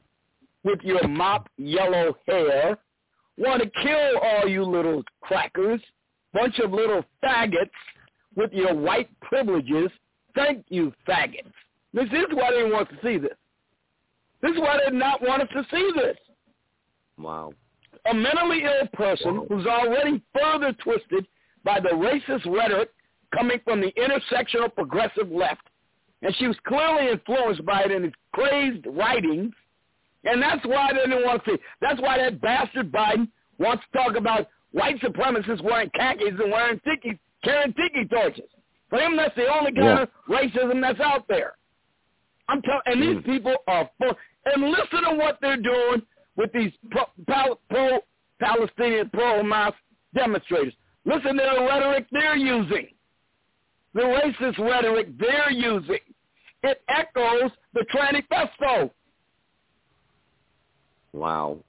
Yeah. I bet That's you know bad. about this, bad. man. You ought to look into it. No, I didn't know. I'm gonna put a, I, No. I'm gonna put a link to it in the I chat got room, Crowder's so you can go to right chat here, and look for it yourself. I got Crowder's interview right here. I got that pulled it up actually. Oh, he, he he's the one that leaked the three pages, and now that's another reason they got not to cover it because that's all that Stephen Crowder. He's a crazy right wing extremist. We don't need to Oh, pay any yeah. attention to him. Uh, man, this is Wow. diabolical, and I, I, everybody needs to see this, not because we we're not already aware there are mentally ill people who are prepared to murder. That's understood. We're talking about the cover up of it. They didn't want us to Yeah. have. If, look, how long did it take them to reveal the manifesto of the, of the of the Buffalo shooter and the guy in Uvalde and all these other manifestos? You saw Mama's Yeah. right. Even Christopher Dorner out there in, in, in California. We saw Yep, his right away. that. We didn't see this. We still haven't seen this after eight months. I was rooting for Dorner. I was rooting for him. I, I wanted him to get away. But, but I'm just saying, we haven't seen. Look, he was killing innocent Yeah. people early unconnected. No, he was crazy. I, well, I don't know, Sarge. He kind of Oh, yes, he was. Yes, police, he you did. know? and he killed the sheriffs who were so. What do you think? The police officers aren't supposed to go after him? Of course they are. I know, I Like, know. Well, well, if he's got a, if he's got a beef, if if he's got a beef, that's to be handled in adjudication in a court of law. And he killed them, going after, trying to arrest them with legitimate arrest warrants. He did go all out. But anyway, but anyway, but anyway, look, all I'm saying here is, is they don't want to see this crazy woman's writings because they know they're complicit to some extent in what she became.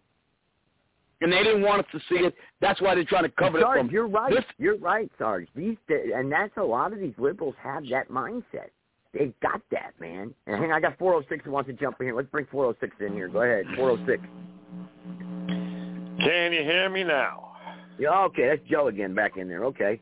I'm sorry, if we had your hand up Okay. there. Sorry, Joe. Yeah, no problem. but I had yeah, to use but a different, had to use a yeah. different number. Yeah, okay, and I got Cave, I think, too. I think there's a Cave. I'm not sure. We go ahead and unmute them. They're all piling in now. Go ahead, dear Cave. You're unmuted. But that's trans- that's, but that's, that's how they're thinking. That's how they think, these, these sickos, though. They are sick, Sarge. They're Even sick. Crowder put it on class. These guys are a bunch of fucking weirdos with this. These, they're all on some shit now with this uh, manifesto trying to hide it, like Sarge said. They all ought to be crucified and hung upside down. All of them. Well, Yeah, you know, like they- uh, like like Sarge said, I mean, louder with Crowder. He's such a right wing uh, radical. They're not going to publish anything that he does because he doesn't know what he's talking about. Which conservatives, libertarians, people on the right, how do we know what we're talking about? Right? So of course they're going to try to hide it. You know, we don't know what we're talking about. We're always for the Second Amendment and the Constitution, and uh, you know, people who are Christians go for God, etc. So what do we know, right?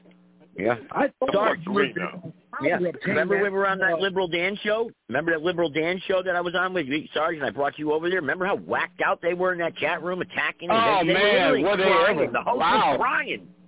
Wow, I'm telling you, man. Listen to this now. Listen to this. This is another page from the tranny. This is another page from the tranny pesto. Listen, listen to this. Listen, listen to this shit from the tranny pesto. Check this out. Death Day. She puts that right at the top of the page. Death Day. Today is the day. The day has finally come. I can't believe it's here. Don't know how I was able to get this far, but here I am. I'm a little nervous, but excited too. Been excited for the past two weeks. There were several times I could have been caught, especially back in the summer of 2021. None of that matters now. I'm almost an hour and seven minutes away. Can't believe I'm doing this, but I'm ready. I hope my victims wow. aren't. My only fear is if anything goes wrong, I'll do my best to prevent uh, something I can't make out of the sort. God let my wrath take over my anxiety. It might be 10 minutes tops. It might be 3 to 7. It's going to go quick. I hope I have a high death count. Ready to die. Wow. Hmm. After Tape speaks, I want to say something. Go ahead, Tape. Hey, you know what? I'm I'm looking back at my some of my stuff I had when this went down the event originally. There was a huge, huge. Uh, I don't know if you want to call it conspiracy that when you saw this person come into that school, they had a pair of shoes on that did not match when they actually shot him and killed him at the end of the video. They had two different pairs of shoes on, and they are blatantly clear as day. Now, they never went back on that and did anything about that story. You can clearly see that they're wearing a pair of Vans. You know what Vans are with the one white stripe down the side of them? Yeah. Then the next pair they have on is, a, is like a black Adidas. Completely different. I don't know. What do you guys think about that? I mean, you know. All right, go ahead, Joe. Thing. Joe. And I thought Crowder got that er, information. I thought I heard somebody say it was from Project Veritas because they've been on lockdown with uh, whatever they're I'd doing like, with him. Yeah. And I don't know if I that's didn't know true about that, but that's uh, that's a very important piece of information. If that's a deep fake video, we have to know about it. what I wanted to, I have to, Dave, I think you probably finish up in about two seconds or so, and then I'll come in after you. All right? Okay, I'm, go ahead. I'm done, Joe. Oh, okay. Um, I took a look at the picture of this girl, and she's not a woman; she's a girl. And the reason why I say that is because I've been finding out that even women, uh, men, really have arrested development issues until about the age of 25. She's a youngster. I have to guess that she's been having problems with the parents because she's not ugly. Ugly girls, fat fat guys, etc. Uh, ugly guys, fat girls, they go through they go through many problems being bullied. This wait a minute, Joe. Before she went uh, uh, into this uh, insane transgender phase, she was a very attractive young woman. She had a nice Yeah, smile, and I would say she certainly passed the test of being normally attractive. Yeah, to me she does. So I'm asking myself, um, this dysphoria that she's experiencing, probably, I'm saying probably, I don't know for sure, was brought on by the parents because a lot of parents nowadays, or at least a few, and more than uh, than should be out there, are encouraging their kids to transition. Why? Now that with this this this girl probably not getting support from the parents. When you're a youngster, you really need support from your mm-hmm. parents, no matter what the fuck you're going through. You need it. If these parents are disapproving, that that by itself could trigger her dysphoria, plus the encouragement of the parents, and absorbing all of that rhetoric, which which Sarge had delineated already. It's a, it's a recipe for disaster. So we have to take a look at What are you saying, um, Joe? what the so what what are you saying? What are you saying? They got I we saying? got to support we got we got to support retardation, you know, and, and, and mental illness. No, no, Joe, Joe, we got to recognize mental illness and call it mental illness. Everybody that's mental ill, if it's possible to get them treatment like any other disease, we're supposed to try to treat them for it. It's a disease. But this thing, we're now celebrating mental illness as something to be desired. That's Yeah. the problem. Yeah, that's you know, Sarge said it for me. You know, you have to recognize it. You have to take a look at the foundational um, relationship between um, any any of these um, Columbine shooters, et cetera, with their parents. My particular philosophy is if if um if a boy or a girl, daughter, son, has a strong relationship with their parents, they can go to the parents about anything, and the parents can soothe them, find out if the kid maybe has some kind of mental problems, and see if they can give them treatment. But to find out what's wrong before it develops into, I hate the world. I got to strike back at the world. This is uh, this is my particular philosophy about that. Because Parents you have strong parents. though. But they're not allowed to. They're not Sorry, allowed I mean, a joke. Yeah. They're not allowed to. They're not allowed to hit as often as they used to, but they are allowed to sit down with the child and you know and try to find out what the hell's going on.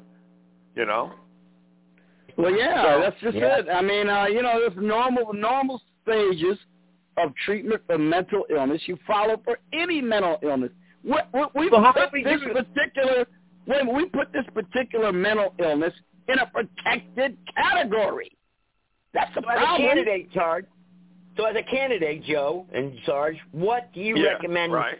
someone like me uh, do? How do I? How do you introduce something like that to the uh, legislators? in in the notion that there is something to be uh, affirmed, and that's the word I'm using.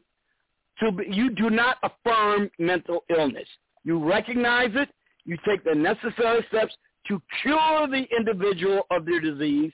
You don't affirm it, and that calls for a recognition that that's what it is, and it's not merely intended to be some sort of cultural phase that finally needs recognition because it's been unjustly oppressed for thousands of years. But years. now I'm a, but Sarge, but now I'm a And- racist. Now I'm a racist.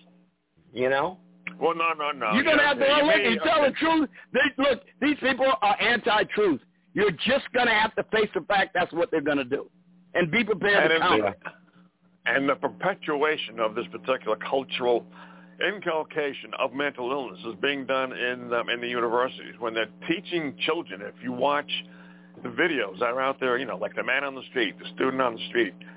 What's a man? What's a boy? What's a girl? Can a man get pregnant? Well, yes, a man can get pregnant. Excuse me. Now that's what our teachers say. Now it's been shown, even though you might have the chromosomes, yes, a man can get pregnant, and a woman uh, can, um, you know, can uh, can piss sitting down. So we're having this, and we're turning, you know, we're turning our our children into mental illness victims. They are now thinking with this particular mindset. This is the result or the prediction, um, either directly or indirectly, as a result of 1984, double speak, double think, and the um, and the example that I've given before with Estonia, I think it's Estonia, where the uh, the announcer says we're at war with Estonia. We've been at war with Estonia for years. All of a sudden, it suddenly changes to we are oh, good friends of Estonia need our help or words to that effect. Yeah. And That's people a good go along point, with Joe. it. That's a good damn point, Yeah. Joe. Damn, that's a good point. Wow. We've always been at war with East Asia. Yeah. East Asia, okay. yeah, we've always been at war with them, and now they're our friends. And people will be going along with that. We are, fellas, we are in the matrix. I think all of us here knows that, realize it, but do we understand the significance of it? Okay? No, we I don't. so. I, I leave it out there, and I, I'm throwing it out there for everybody else to take a, a pot shot at. Well, Yeah, this kind of yeah. thing, when you talk about something as fundamental, as fundamental has uh, what what your sex is, that's almost as fundamental as a basic fact you're a human being. The two major divisions among human beings are not even racial, they're man and woman. That's what's most different generally between the various types of human beings. Man and woman No. is the most No. fundamental of distinction. I I consider myself a woman today, and if you say otherwise, you're hurting my feelings and you're being insensitive. Insensitive. That's how they, that's how it, that's how it's played out in society, and you'll be fired from your job. Right. You know? Think of what they're saying. That's now. Think of what they're saying. But but what Sarge is saying is absolutely correct. How can you be more fundamental than man and woman? Unless you're an hermaphrodite, that is the most obvious distinction in nature uh, for us as uh, as our species. Is it not? Yeah. It is. No, and think right. about it for a minute. Now, these people in their minds are literally at war with normal, healthy, biologically correct parts of their bodies. That is a clear sign of an inherent mental illness. Yeah, Sarge. Yeah, see, all let you got to do is let go to these liberal chat Let me Go ahead. I'm sorry. Let Joe. me just disagree for just one second with Sarge there. The reason why I'm disagreeing, not because you said anything wrong, is because um, he just didn't elaborate on it long enough, was the fact that when you're a child, because they did an experiment a few weeks ago, you know, and when you're a child, you're, you you might think you're a girl, you might think you're a boy, you might want things as a girl because you know if you um you know if you want the purple, uh, not the purple, but the well, in purple nowadays, but if you want the pink uh, crayons, you know maybe you're leaning towards being a girl. That's normal. As a child, you don't you do not know what you want, and you're going with the flow, and you don't feel bad about it. But when uh, the authority figures come in and say, you know what, hey Johnny, you shouldn't feel that way. You shouldn't you shouldn't think that way. You shouldn't look that way because of this, and you're trying to conform their reality to the real reality, and you're trying to stop confusion. You're trying to make sense of it. That will cause, to a great extent, at least the um, the inception of mental illness. And I land my plane. Yeah. Well, Yeah. well, real quick. When I was in high school, I think back. I was just thinking back when you were talking, Joe. When I was 13, 14 years old, I it was you know I didn't have those second guesses because my friends and my peer pressure wouldn't have allowed me to have that second guess, and and the, the, the just the the the you know the uh, I guess you could say the room or the uh uh, I don't know how to say it. Um, I don't know. The, the, just the crowd. The, the crowd control was that. Look, I'm a guy, girl, girl, guy. You know, we didn't have you know queers walking down the hallway going, you know, I'm confused. You know, it just didn't. It wasn't like that. But today you do. so how do we get back to that? I mean, what are we doing? Yeah, but Joe, but Joe, a certain amount of a certain amount of confusion is is fundamental amongst children when they're growing up, particularly as they regard their gender. I mean, a mother might, mama might let you clamp around in, in her high heels or something like that, and you might have your little sister and you're trying to wonder why she wears some things and you don't wear them, and why she's interested in things that you're not. And as an experimenting child, you go back and forth because that's part of becoming uh, an adult. It's part of learning. So yeah, I, I, it's not surprising. There's a bit of gender mis, mix and matching amongst very young children. I'm talking about pre-kindergarten, maybe, maybe even Yeah, kindergarten. But it, but for most children, it rapidly vanishes after kindergarten, and most people know they're uh, male or female, and they don't ever look back until recently Yeah. yeah. Why? Why? because Why? they're encouraged. This is cultural Marxism. The whole point of all of this is to undermine the family and parents and to take away parental authority over your children. If you don't you affirm go. your sexuality, you've got people in the state ready to seize your child from your custody. They're serious Absolutely. about this. What are some What are some of the major tenets of communism? Divide, conquer, chaos. Right? To put it in a paraphrased way. So if you're going to confuse people about gender, you're going to confuse people about the rights of human beings. If you're going to confuse people about uh, racism, sexuality, what's good, what's bad, etc., what have you got? You've got a divided, conquered nation from within. People who will become mentally ill because they're going to try to conform to what they think is right, or what is being right, um, or what is taught as right, rather, is being taught by the Marxists, as um, as Sarge is explaining. Hey. And Joe, think about this for a minute. Now look at this. Think about this. is what's so beautifully ironic about it all. Look at true totalitarian states that actually make this philosophy part of their governing system. Like, for instance, Red China or the old Soviet Union. Not for a microsecond would they tolerate public displays of this kind of behavior because it harms that radical individualism harms socialist discipline. They crack down upon it and they do not allow it. That's what's so amazingly ironic about it all. It is simply a tool for them to destroy the civilization that exists so they can replace it with a very totalitarian discipline that will eliminate all public vestiges of the thing these crazy people are bleeding about. I got 907 here who's in the queue. They want to talk. Go ahead, 907. Hey guys, this is Boyd. Hey, listen. I only have one question that will uh, allow them to uh, to convince me. Okay. All they have to do is produce one, just one person with a dick that hasn't had a addictomy operation that has birthed a child. That's all I need. You show me you show me one and I'll agree, I'll I'll accept your argument. It's Sodom and Gomorrah. Yeah, if, if, if you show me one, Do I'm all for not- it too. Do not Yeah, even even even even hermaphrodites are usually infertile of some degree or other. They might Yeah, have some of the vestigial sexual organs of one sex or the other, but oftentimes they're sterile. Yeah. But do not ask for that because there have been experiments even as far back as a few years ago where they're trying to make men pregnant. And you know that it will happen one day. Oh, really? Yeah, some Frankenstein will come up with it. What was their uh, What was their problem with Mengele again? I'm trying to figure out what kind of problem these people have with Joseph Mengele anyway. he didn't do anything this crazy.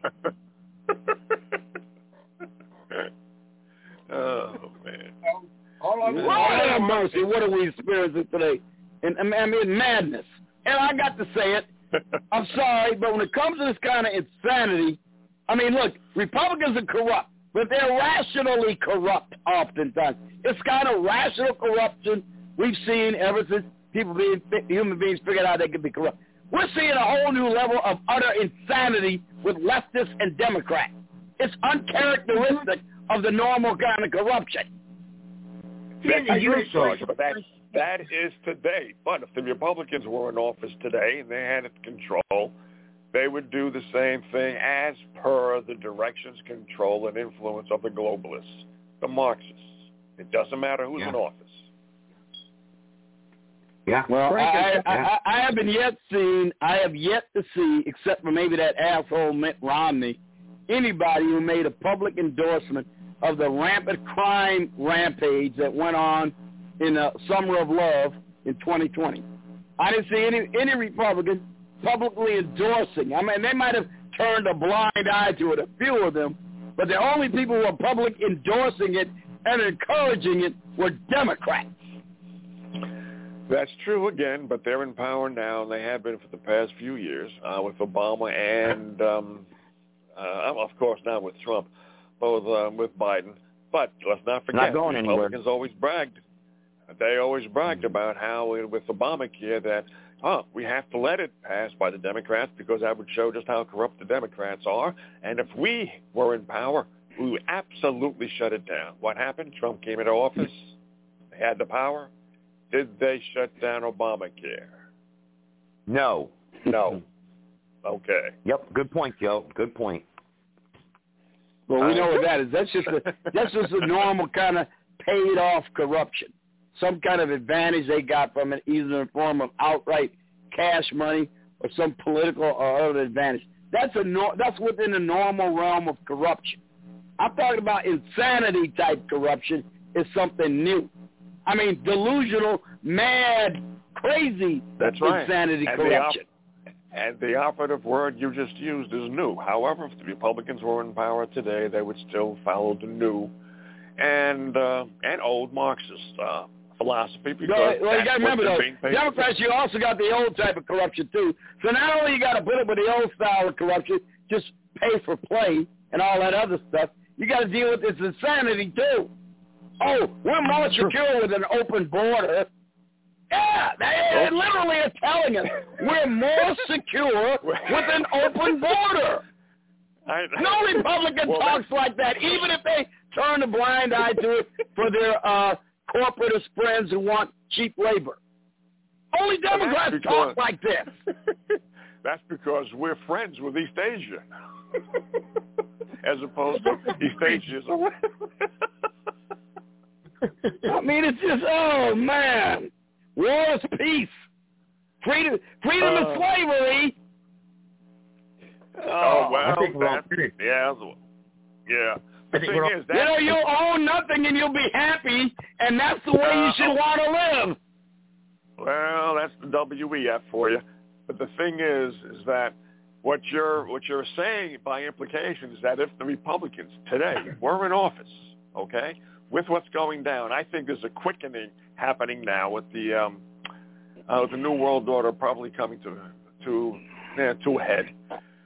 Uh, you're you're Yeah. assuming that the Republicans, and a lot of other people who believe that the Republicans are really the better of the two evils, that if they were in control, that we would not have this kind of corruption we're having now. I tend to disagree. You know what? I kind of agree with you, Joe. I kind of got to agree with you. I think our economy would be better off, than, you know. Wouldn't be done any different than the rest of them. They'd be run right through the mud, and they'd be embarrassed or made uh, made to look like a bunch of idiots because they don't conform to power. Yeah. Tape and Tape and Joe, you sound far away now. Maybe it's my phone. Yeah, I'm- You I'm- that too. Yeah, man, no, it's, Okay, it's, you're it's me. But Ta- Cave is always far away. Cave always does that. You can. He sounds like he's in a Coke bottle. You know. Hey, I'm coming back from playing at the beer room. I'm back from the beer room. Just give me a minute, and I'll dial it in. okay. Uh, Joe, Joe, but but Joe, man, what's up with you, man? You're on point tonight, man. You're you're sounding them off. What what have you been doing? You're studying. no, no, no. Uh-uh. I just, I, you know, I just found the difference of opinion with Sarge. Sarge, as you know, I've always said he's usually 98% correct, and he's not even correct with my being on. I mean, he's not even off point with my being on point.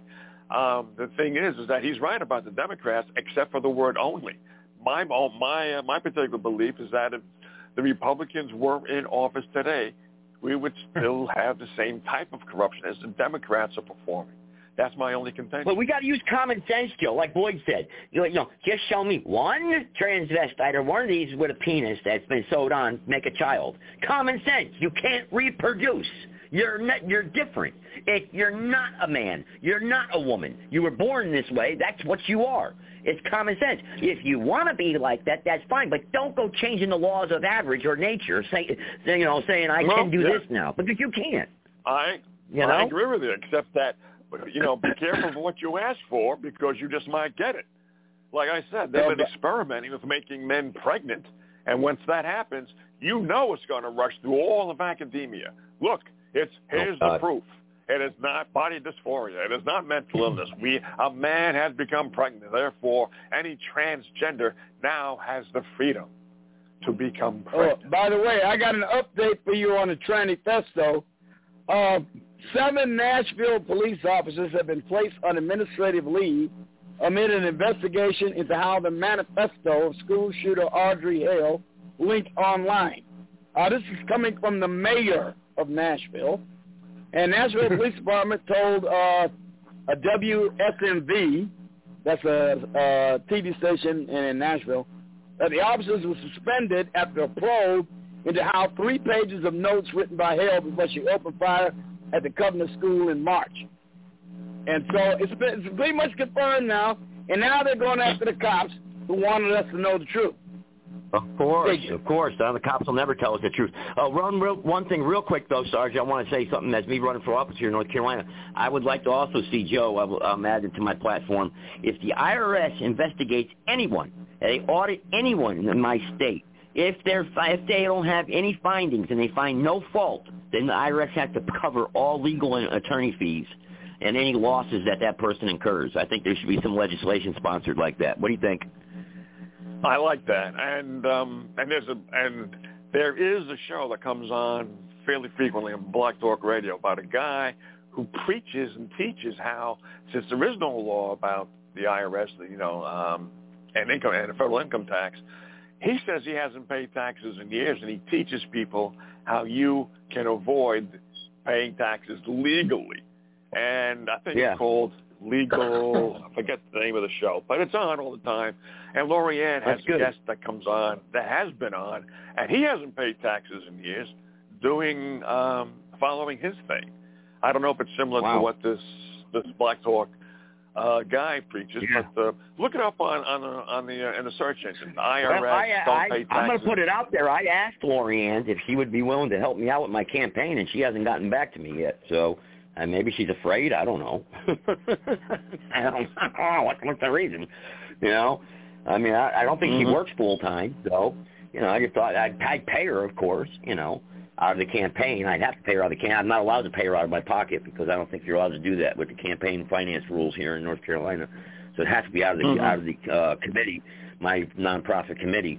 But uh, you know, but I because I need people. I need people to help me out with the phones, with uh, organizing stuff. I mean, there's no reason why you can't do that. You know, over the internet and, and through through the the the computer. You know, through, through this technology we have today. You don't have to be living next door to me now. You know, you have to be on my campaign. You know what I yeah. mean? Yeah. I think you, I, and Lori Ann should have a private conversation about your campaign. Private. Okay.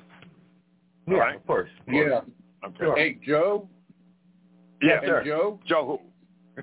Joe Make sure that it put you put in his platform that he is pro-abortion all the way up until six months after birth. That'll get him elected. No, I like that. Hey, I no, like that. no, listen, listen. Yeah, right. I'm damn. I'm damn. I'm, listen, I'm oh, damn serious. You can say Yeah. that type of shit and get Oh, away God. with it and get elected. You Yeah. know? Oh. no, you're right. You're right. And, and then You're turn and then turn then turn around and be the regular politician Oh. Uh, that they have, and because you've lied to get in. Yeah. yeah. Switch my words around. Switch my words around, right? Oh, man. Oh, But yeah, you're That's a good right. line. No, six months after. You know what disturbs Well, me is that the is that women, uh, the the uh, the mothers are going along with that. They think that they can, they should have the right to kill their child after birth and call it either stillbirth or uh, certainly legal abortion. That is It's sickness. sad. It's Okay, sickness, that man. is sickness. All right. Yes.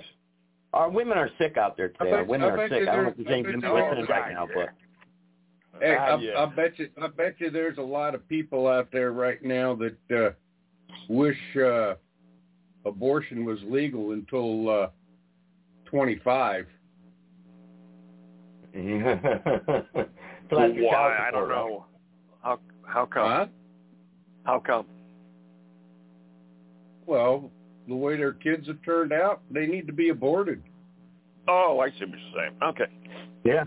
Yeah. Yeah. Well, Because you, you know, tw- We need we need more right. wire code hangers. it's it's sad with the way our society's turning out. It's scary. I mean, look at our Anybody know? Anybody know mean, what Greta Thunberg is right now? She's been humiliated a few months ago. Greta Thunberg. Yeah, she the one from she ain't 25 climate yet, is she? I have no 25. I think she's only about 17, isn't she? Okay, well there you go. I think she's I think she's uh she's reached um legal age of majority. I don't know if it's 21, know, here- but I know she I know ain't here- a, she ain't a little teenager anymore. I know here, and anyone who's listening, listen, we're going into overtime in one minute and 30 seconds. So you know how Blog Talk's been screwing around. So if you guys want to call in, Oh, I know me- there's a lot of people listening on the internet check my I phone. you guys messaging me on Facebook. Oh, okay. Uh, All right. yeah, 90 seconds. I just got the tune right there. So they may even just cut us off at 90 seconds. Who knows? I don't know. But uh, call Yeah. in six five seven three eight three zero six one six. Press one. Um, but yeah, we had a massive shooting here in Greensboro this past week. Actually, one of our first big, Oh, big did? major shooting. Oh yeah, Wow, shot the whole didn't- freaking plaza know. up. Yep. Yeah, Didn't bad. It was real bad. I'm surprised they didn't make national news. Didn't even make national news really. So, but it was bad. Yeah.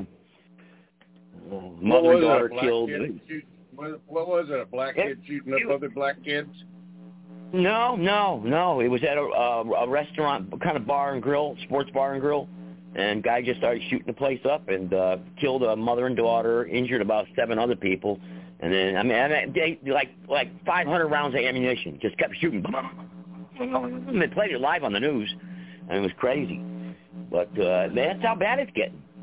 You know, I mean, and that's right where I go eat. Where I eat in that area. I'm always up in that area, so yeah, that's hitting close well, to you home. better You know. hope you have a concealed hope you have concealed carry because there was a video about a guy who was almost robbed. He turns around and starts shooting at the um, at the guy that uh, was attempting to rob him. And that's what we need. We need. Con- I don't North even, Carolina's I don't open want carry. carry. Open carry. Yeah, North Carolina's Good. open carry. Yeah, we're open carry here in North Carolina. want to- You don't want to. You really, you really don't want to open carry. You don't think so? I mean, everybody open open carry- carries around here. I open carry all the open- time. If you open carry, you might as well put a, paint a target on your back. He's got Ah, a they don't look there. at you like that around here. Not around here. No, he's Not talking around about, here. No, he's talking about he's talking about the perpetrators. He's talking about the people who, oh, if you, oh. you know, if you have, if you're if you're carrying, then they'll shoot you in the back. If you're not carrying, they don't know Oh. if you oh. have something or not, Okay. and maybe you might Yeah. have a shot. You know, maybe you Well, in the a shot. time, in the winter time, you're not supposed to, but in the winter time, like your coat over, you know, it'll overlap my side or whatever. Sometimes I'll put it in my back, on my back, you know, so if people That's don't good. see it, I'll cover Yeah. up my shirt. You know, I don't care. I carry everywhere. But, you know, whatever they gun freeze, I don't care if it's gun freeze. I'm still carrying. I don't care. You know, nobody says anything around here. That's what's good. That's good. We're pretty, pretty, Good. pretty pro Second Amendment Pretty in my Second area. Amendment. There we go. Good. Yeah. Just like just like Montana. Yeah, yeah. So, Hey, you know, uh, but you uh, go. To, hey. Go ahead. uh, speaking of guns, I just found out. You know, last night, the you know what the world's biggest air rifle is? No. Winch, Winchester B and B. This thing, no, this is an air rifle. This is like a pellet yeah. gun. This right. thing shoots a thousand uh, psi. Thousand. Really? It shoots a uh, it shoots a slug big as a twelve gauge shotgun. It's called it's the an air rifle. 70, no shit. It's a 76 caliber rifle. Yeah. 76. And it's air. Wow. And it's air. And it's air. It's 1200 wow. PSI. around the 76 That's got a big ass. That's got a big ass tank on that son bitch, and you got to have Hell an air yeah. compressor to that son bitch. Is it like that or movie No Country? Was it No Country for Old Men or something? Remember that movie or whatever? Where he, with I forgot the guy from. uh uh oh wow from U.S. Marshals that that old movie where that guy goes around and kill, he found some money or whatever at a drug deal, and then the guy's hunting him and he's got that air gun. He's shooting through he shoots through the doorknob and everything. Anybody see that movie? No. I forgot the I'll name. put the Yeah. here's the here's the link to it in the chat room. There it is right there. Boy, the bad son Tommy a Lee. Jones. Tommy Lee Jones. It's with Tommy Lee Jones. You guys got to check it out. It's a really cool movie, man. That thing, know, he the guys- around- that thing like he $1,400. there, they actually used to kill cattle. That's how they they put that up. Really? the, uh, yeah, yeah, yeah, yeah, yeah. Exactly. Yep, you're right, Dave. Yep. Crazy, but he he uses it to blow out door locks and stuff. Is that really how they kill hey, cattle? listen, they, listen. they, they shoot them in the head with that thing? Speaking, speaking of speaking of guns and stuff, I watched a video last night, and this guy has the quietest rifle uh, in the world, and he he demonstrated it uh, with a whole bunch of other rifles. Plus, he demonstrated it with uh, his uh, regular 22 caliber pellet gun. And uh, you know, that thing is quiet. That's down as that that was down quieter than the uh, Hollywood silenced weapons, and it was a uh, uh, 300 mag. Damn. Huh. Wow. I got a guy from was- Texas. He's a yeah. I got a guy from Texas actually. He's pro, very pro Second Amendment. He's a militia guy. He's asking me a bunch of questions about the militia and everything. I don't know if anybody knows who he is, but I I, I might have met him. On, matter of fact, Cave, I think we might have met him on the militia call. Uh, at my, I think it was uh, Nick, maybe. It might have been Nick in Texas. He's down there in Texas. Yeah, yeah he was on Yeah, he's with the. Yeah, it might it might be him. I don't know. I didn't ask him because I didn't want to get personal because I don't get personal with those guys when they message me. You know, because you know I you know I know a lot of militia guys that I don't ever ask. You know, not on social media anyway. You know, but he was you know talking to me and and I think it's him and I don't know if it's him or not. But he was asking you know putting a lot of uh, pro Second Amendment stuff up about you know where I stood on it and everything. And so when I was like you know if it's him from that video, you should know but he was telling me that he's there's a candidate in Texas that's running that's a militia guy that wants to reinstate the militia down there and everything. So I don't know if Gunslinger knows who he is or not. I don't know, but There's a um there's a documentary. I forget the name of it that I recommend to you, Joe, because it's a guy that uh, has resembled your life. It, it follows a guy who infiltrated um, the cartel, I think it was. I forget the name. Shit. If I come across it again, um, you can look it up on Tubi, T-U-B-I, Tubi TV. It's just a streaming Yeah. platform. And um, he's got your life. I mean, he, you might want to have him on as a guest. You got something? in Well, common? you got to tell me what the name of the movie was. What's the name of the movie? I forget the name, but if you if you go to Tubi and you put in the search engine, um, infiltration, uh, yeah, infiltrator, several movies will come up something similar to that. Infiltrator. Really? All right. Yeah, All right, I'll yeah. check it out. I tried White Boy Okay. Rick. I tried to get a hold of White Boy Rick from uh, Detroit, Oh, and yeah. he won't answer. He won't answer me. Uh, He won't answer me. You know, I tried it. We got him on Facebook, Twitter, and and he just won't. And he's been on there since I messaged, him but I don't know why he won't answer me. So maybe he's just out partying. I don't know because he seems like he's out partying. I heard he got in trouble, arrested down in Florida. So you know, who knows? um, uh, if I remember, I'll write up something that you can send to him next time. It will describe who you are. Um, you know, it's um, it, it might pique his interest a little bit more instead of asking, instead of saying, I don't know what you wrote to him. But if you say, um, I would enjoy having you on my show because other people could learn about you. And instead, I would write up something like, I am a person who was who who has who was who had infiltrated the Latin Kings, rose to the uh, rank of president, um, was a former DEA agent, put people behind bars, know about your situation, saw your documentary, Yeah. and would really enjoy having you come on the show. Well, now now you know what to say. I don't have to write it. yeah. Well, that, well, you know, that's yeah, and that, that's I don't like talking about that stuff, but yeah, that that type of life's over. No? They Oh, actually. okay. uh yeah, but no, I'll, I'll do it. I'll do it to, for something like that because he was he was a victim, you know, and and but then again, he may be intimidated. You know, he may say, well, he was a former guy that worked with them, maybe you know, and people sometimes think that you know I'm out to you know rat on them, you know, and that's not true. You know, I'm not, but I'm out for you guys, you know. I, I just don't like drugs, man. What's that? Robert Mazur, M-A-Z-U-R. He infiltrated What's uh, Pablo Escobar stuff. um, are you on That is- Tubi? Yeah, I'm on Hey, Tubi too. I can't find The nothing. No, right? Okay. If you're on Tubi, just click Explore. Explore will be down at the bottom of the screen. Click Explore, and it'll give you the search engine. Yeah, you got Inside me the search thinking now. engine- Yeah. Now, inside the search engine, just type in infiltrator or infiltrators and see what pops up.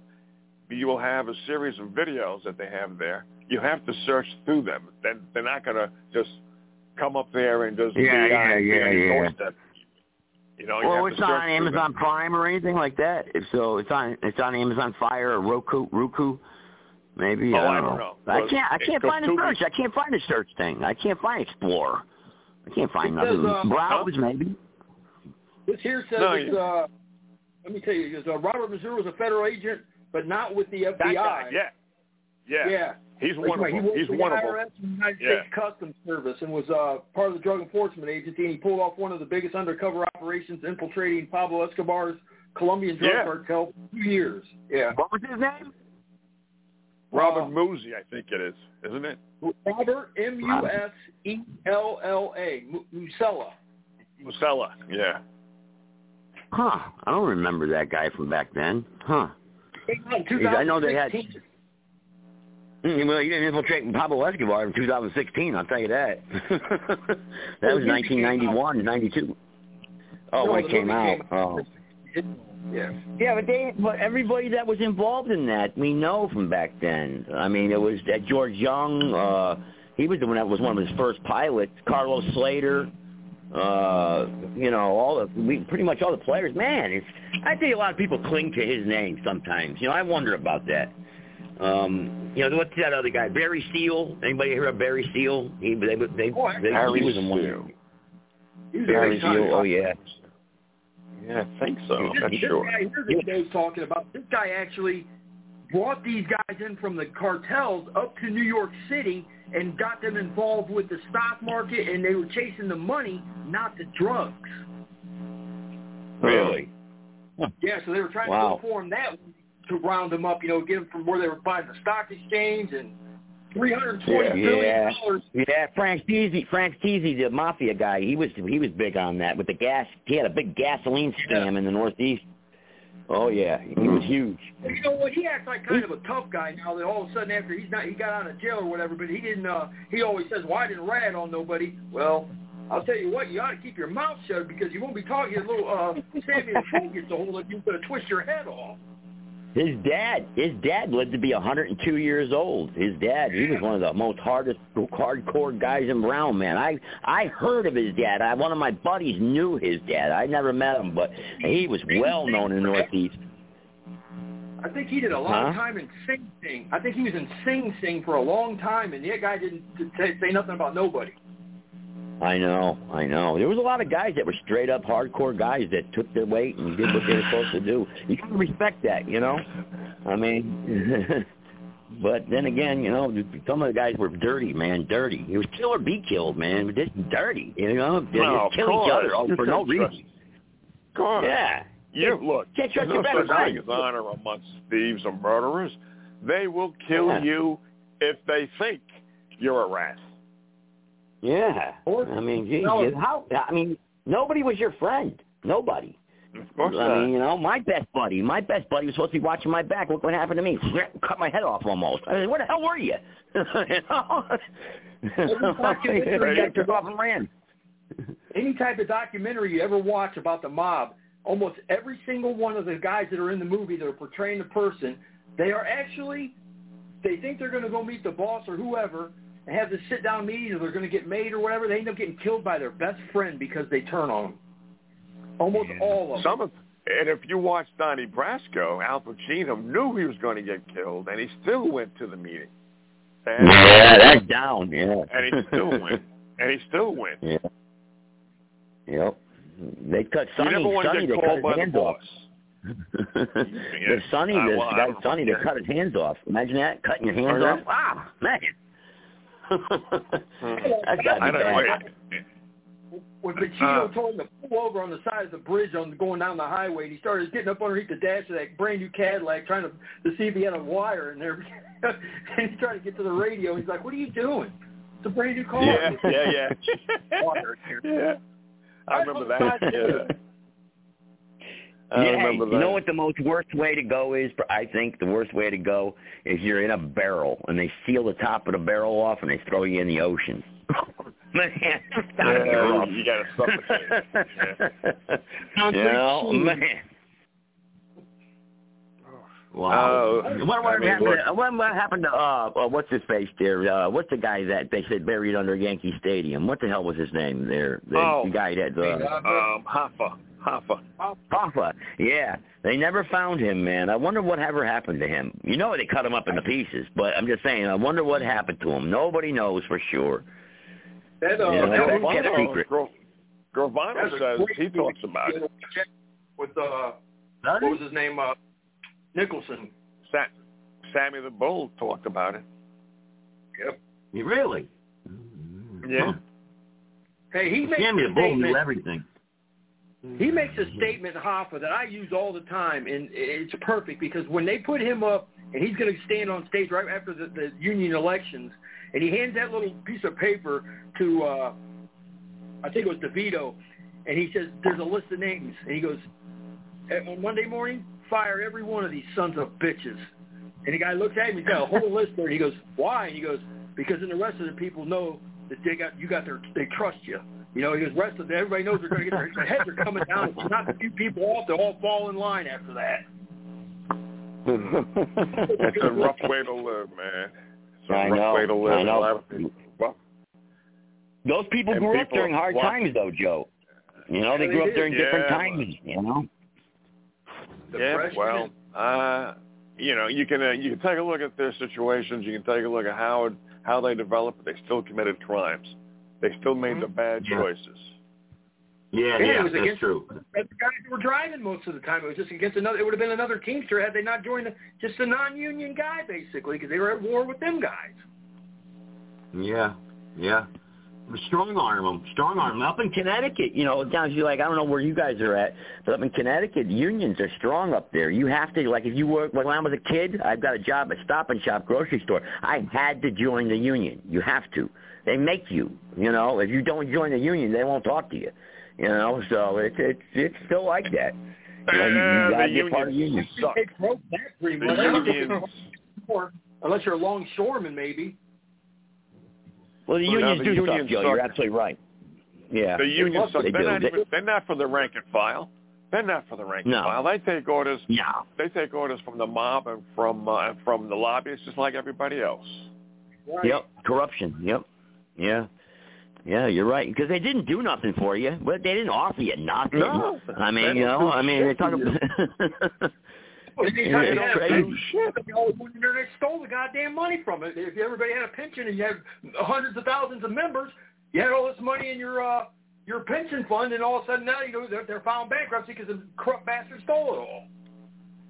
Yeah. They do not like look the out for the rank and file. Yeah, just Yep. like the politicians. So the unions suck.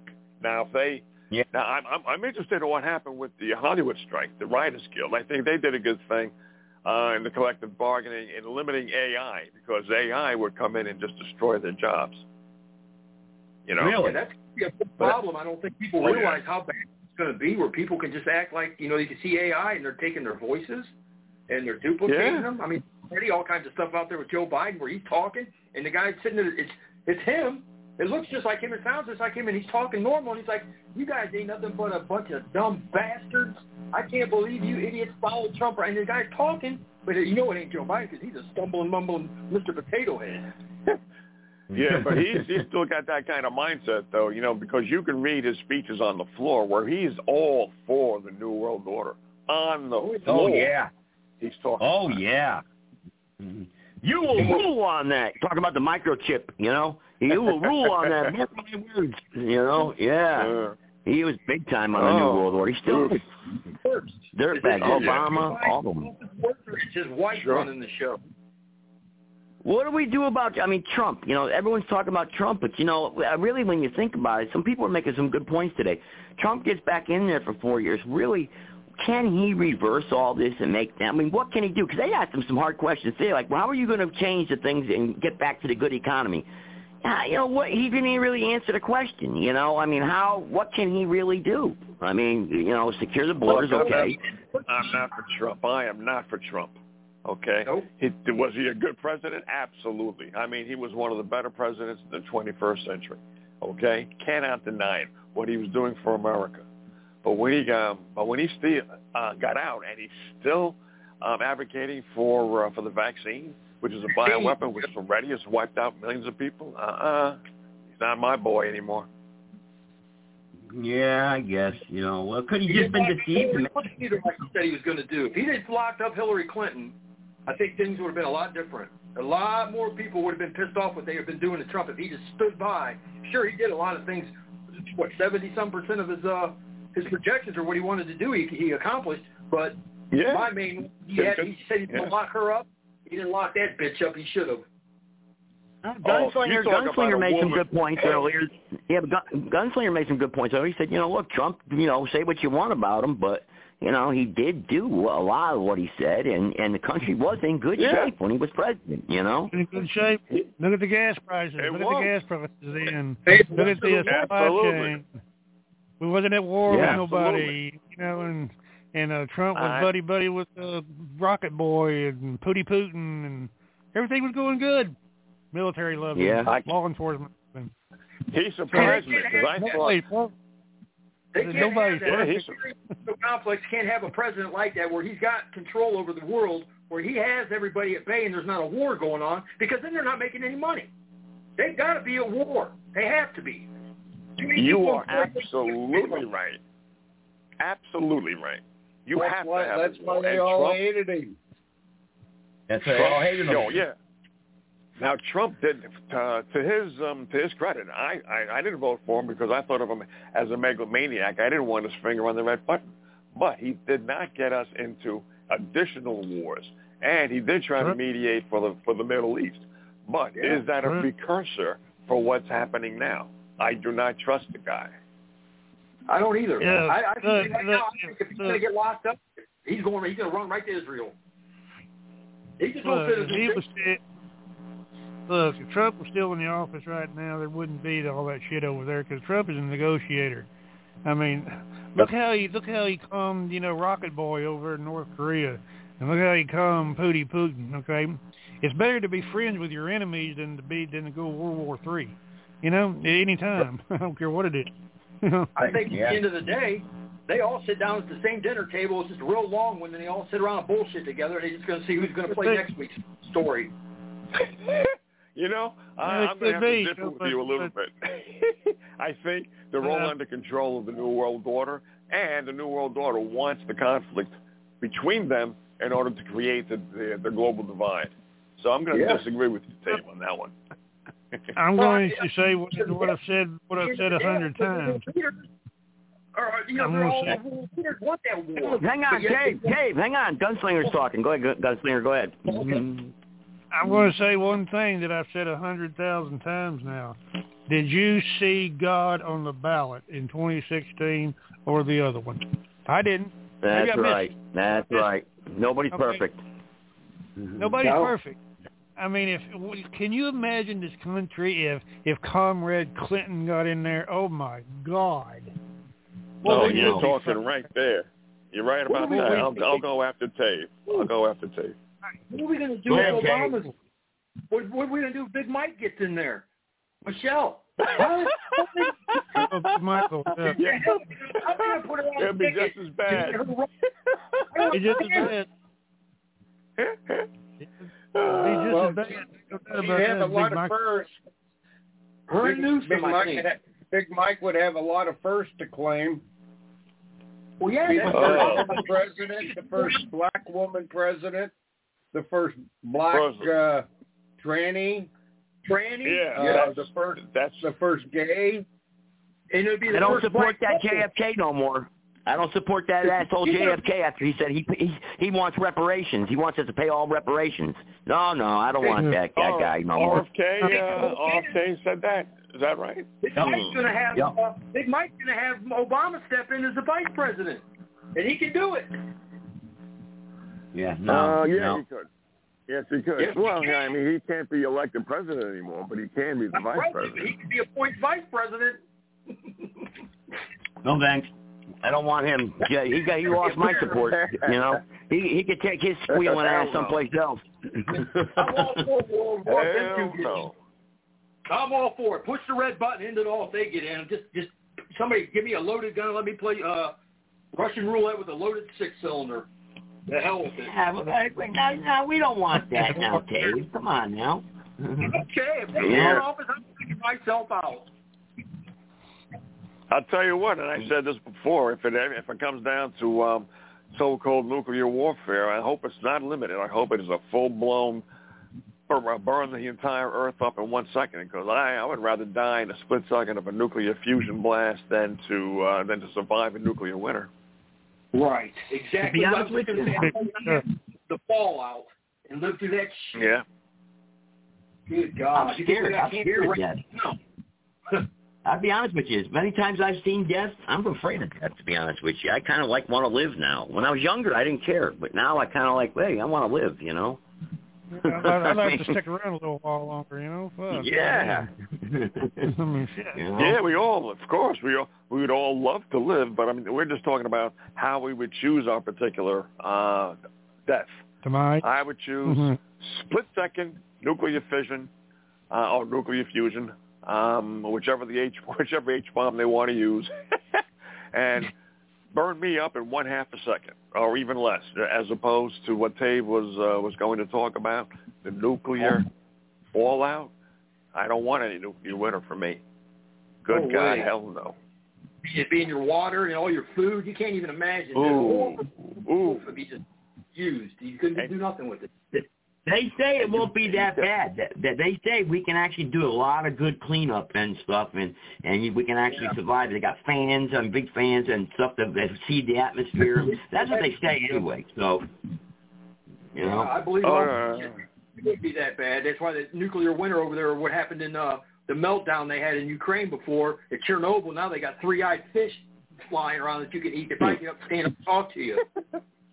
Well, don't hey, don't don't uh, don't leave out Fukushima. Fukushima. Yeah. It's still fucking you.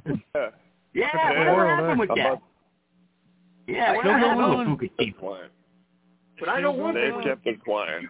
I don't eat, you know, I shouldn't eat tuna. I shouldn't eat tuna as a result of Fukushima, but I, I forget, I forget about it. uh, I have to remind myself not to eat tuna or any kind of fish, actually, because But of am I Fukushima. right about this if I say when you have a nuclear facility that goes into a meltdown like it does, and they have the uh, incidents that they've had, haven't they predicted that all the all the ground and everything around it will be useless for hundreds of thousands of years?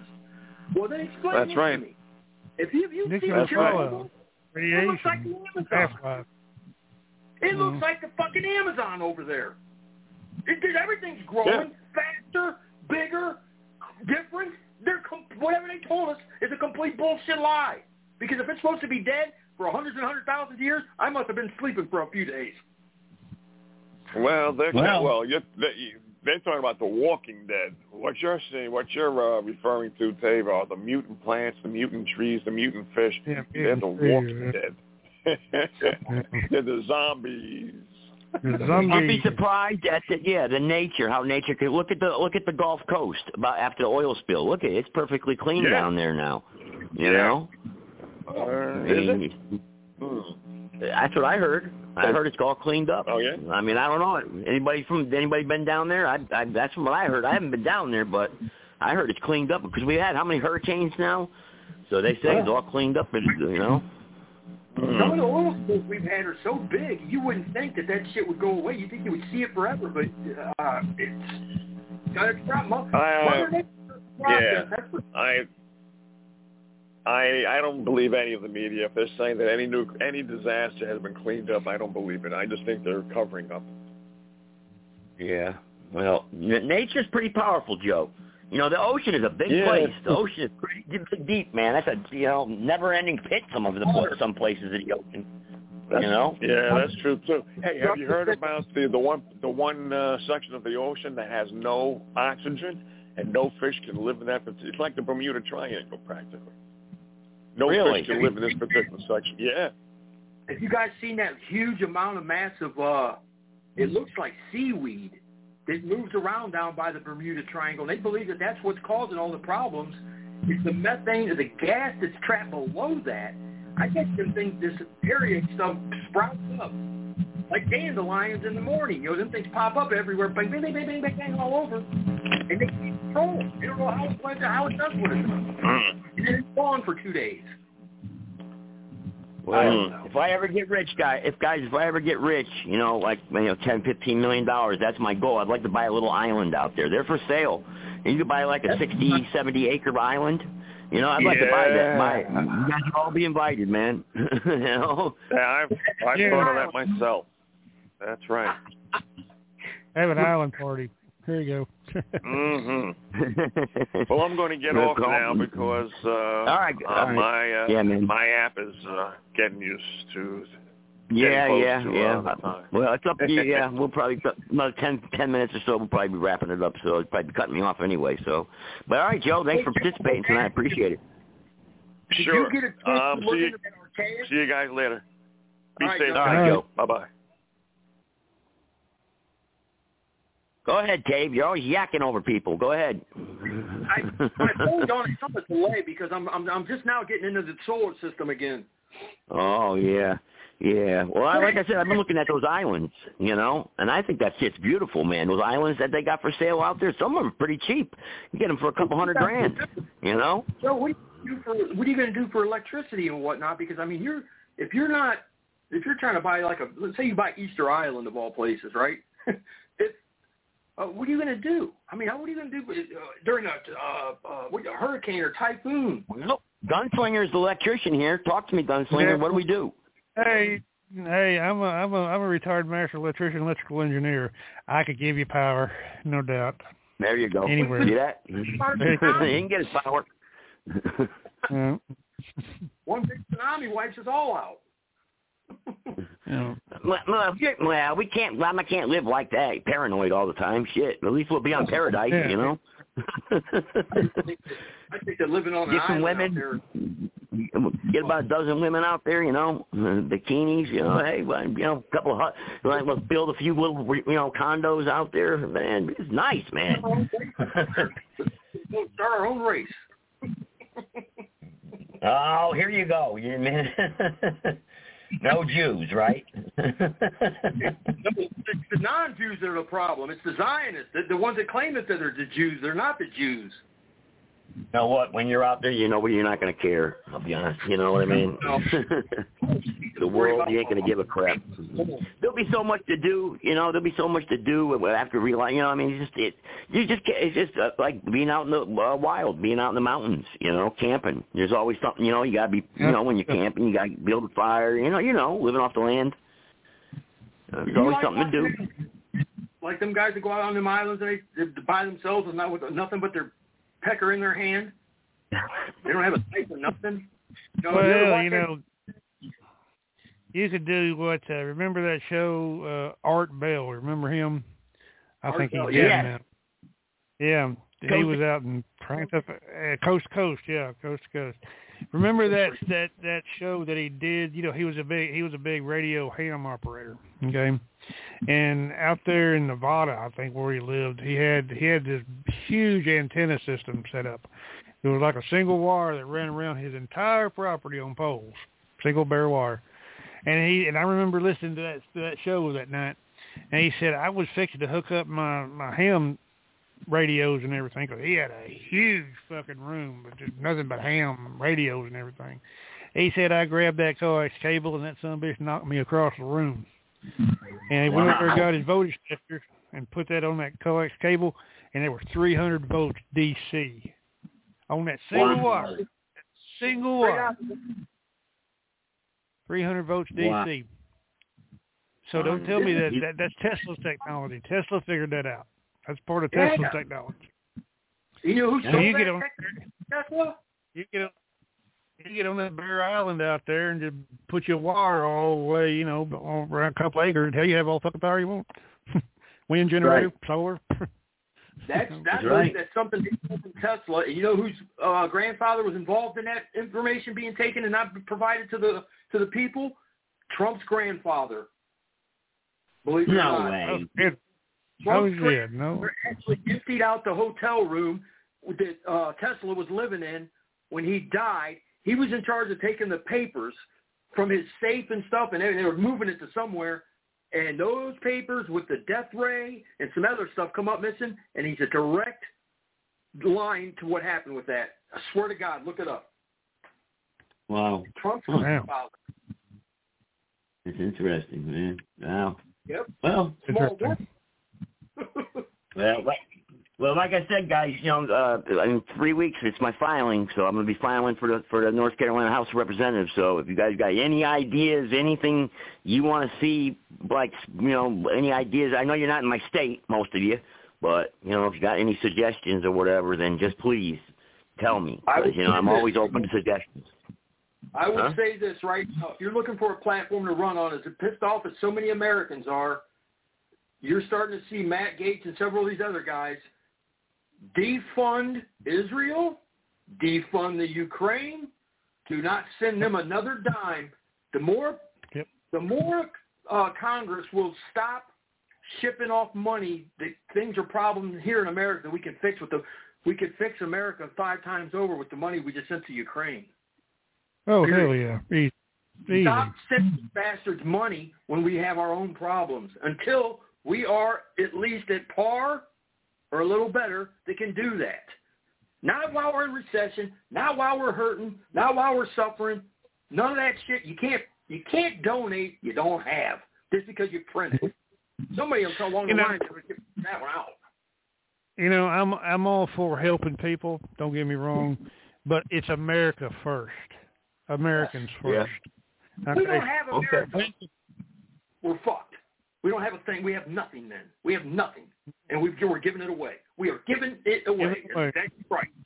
Gunslinger's 100% right. Yep.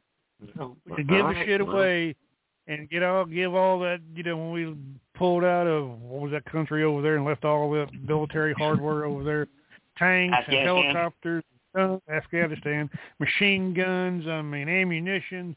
I mean, boy, they got a deal. Let me tell you, them Well, they over come there in- got deal. it, would- it would have been more expensive to bring it back.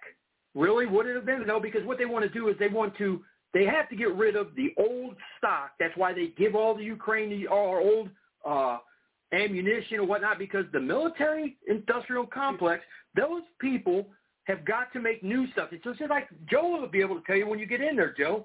If you get a grant or you get funding for a specific uh, whatever it is, let's say roads, you get some money to do some do, work on the roads. If you don't use that money, you don't get it next year. Same thing with the Yeah. um, military complex.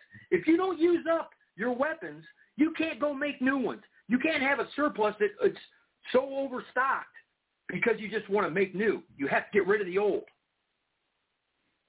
That's All why right. they do it. Well, we got to be strong though. We got to be. We got to spend money on our military. I mean, we got to stay strong. You know. We I got mean, to We clean. have to. That that's you got, to, you got to admit you got you got to admit that Trump did rebuild the entire military. I mean, at the time, we was the greatest military in the entire let's see, entire planet, entire history for that matter. And Right. remember, military loves him. The, the the law enforcement loved him. I mean, eh, shit. Even the local sheriff here, I asked I asked him and his deputies, who you going to vote for in 2016? Trump. Right. Yeah. You got Janet Yeah, Yellen. well, you like them. Yeah. You know, Janet Yellen tells everybody in the world that we can go on a two-front uh, war and, and have that ability. You know what? We might have been able to do that. We might have been able to fight two different wars with Trump in office, but now that as weak as the military is, and it's the No. transgender bullshit and the dumbing down, No, and they have to make all the new, uh, you know, you, you don't have to do. Let's say you had to do 50 push-ups. They they change it now. You can have to do 10, maybe five. Yeah, no. And you're to go. You're a bunch of fat slobs anymore. No, there's no backbone. All they Terrible. they you know they let these trans freak thingies, whatever you want to call them, uh, into there, and well, what do you what do you expect? It, it degrades the uh, military. I mean, if you're if you're a big if you're a big dog breeder of of, of a purebred dog breeder, would you let your local mutt come in there and mate with your fucking purebreds? No. Wow, wow, fuck your pit bulls. No. That's it. You know, look It at that wouldn't freak do. they got up there, that, that fucking one with the hair that looks like the mad scientist from Independence Day with the long gray curly hair. I forget what that fucking thing is. The transgender one. That's what was. Damn. You know which one I'm Which talking about? that? I think she, he or she's the one that's the uh God dang it. What the heck is it's a dude, but it, it claims to be a woman, and then it's got that real long gray hair and wears black glasses. Fucking something to the state. I don't know. She's part of whatever. She just got nominated for a bunch of shit. She, she ain't got no military experience whatsoever, except maybe playing with little green men on the desk. That's oh, it. she dressed up. The, yeah, yeah. No, I know the one. Yeah. Great oh, hell. seniors. Uh, God damn, what's her name? You guys got me. call him? Levine? Is that it? Rachel? No, that ain't it. Levine. It it's it makes it sick because all the good generals they've already said it. When Trump left, they knew that there was going to be a problem because the generals that were in power, they were trying to force those guys out the, the big four. Because there's only I think there's four thousand total four-star generals, and I think now almost over a third of them had left and retired because they did not want to deal with this shit and the left Yep. the lack of leadership has now spun into where you have these fat kids and everything's uh, made. They, they've been the rules for them. They don't make them tough. Better hope to God they don't go to war against the North Koreans. There No are shit. like Yeah. like that. You're fuck. You're ten to twelve. You have to go. You have to serve ten to twelve years in the military in the North. Get outta here. No matter, women, And you're not, women not in to- America. Women, no, women have to serve 10 and 12. Men have to serve 12 in North Korea. It's, it's a law. We don't want that here in America. Eleven-year-old girls and boys over in Russia and Ukraine and uh, I think I want to say almost Iran too, where they're teaching them in school how to tear down an AK-47 and put it back together, where our kids are being taught to read out of a faggot rainbow book. Unbelievable. They, they've made this country look like a pile of shit and so vulnerable that the only reason we haven't been invaded yet from the from the Canadian side by China or coming from the, the, the southern border, all of them, is because all of us have guns. That's the only reason. Only reason. Yep. Yeah, you're right. You're right. Remember, remember what that what that uh, Jap general said when they bombed Pearl Pearl Harbor.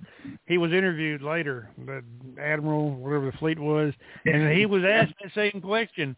He said, "What? Well, you was there at Pearl Harbor. Why did you just come on into the mainland?" He said, "Because there would have been a gun between every blade of grass."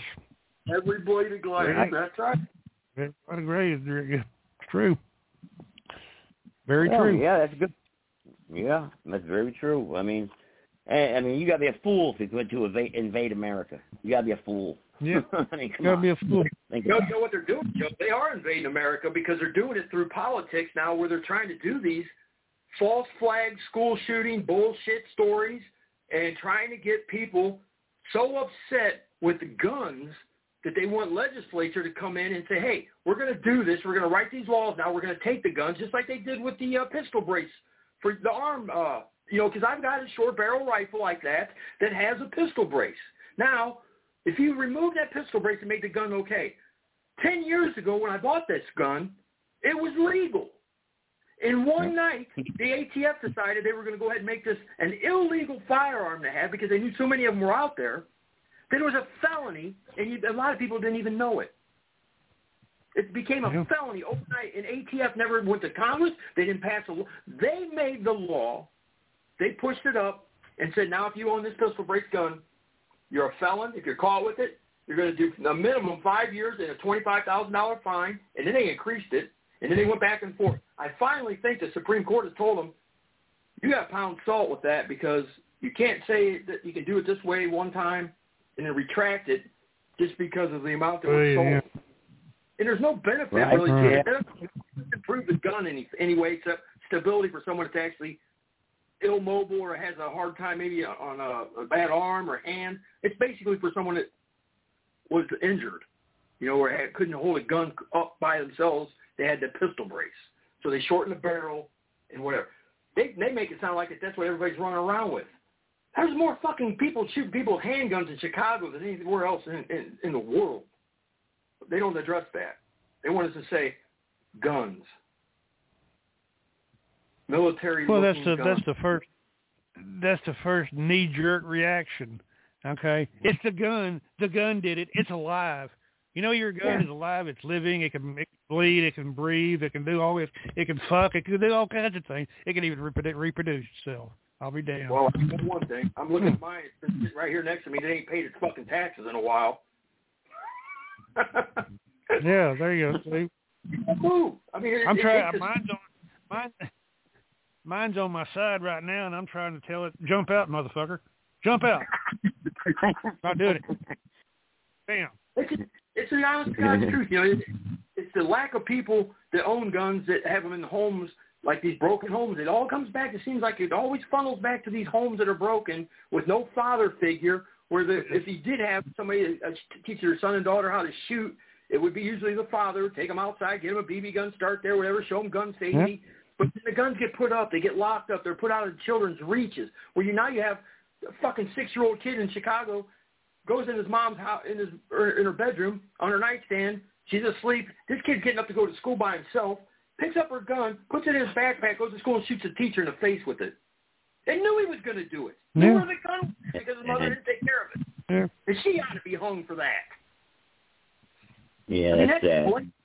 It's the Disrespect, that's- it's the parenting that that it you know half of these fucking people or half of these kids are raised in a one parent uh family, mostly the mother, Okay, and uh, you know, no disregard to disrespect to women or anything, but gee whiz, I mean, eh, these people have to have, or kids have to have a father figure, a male influence.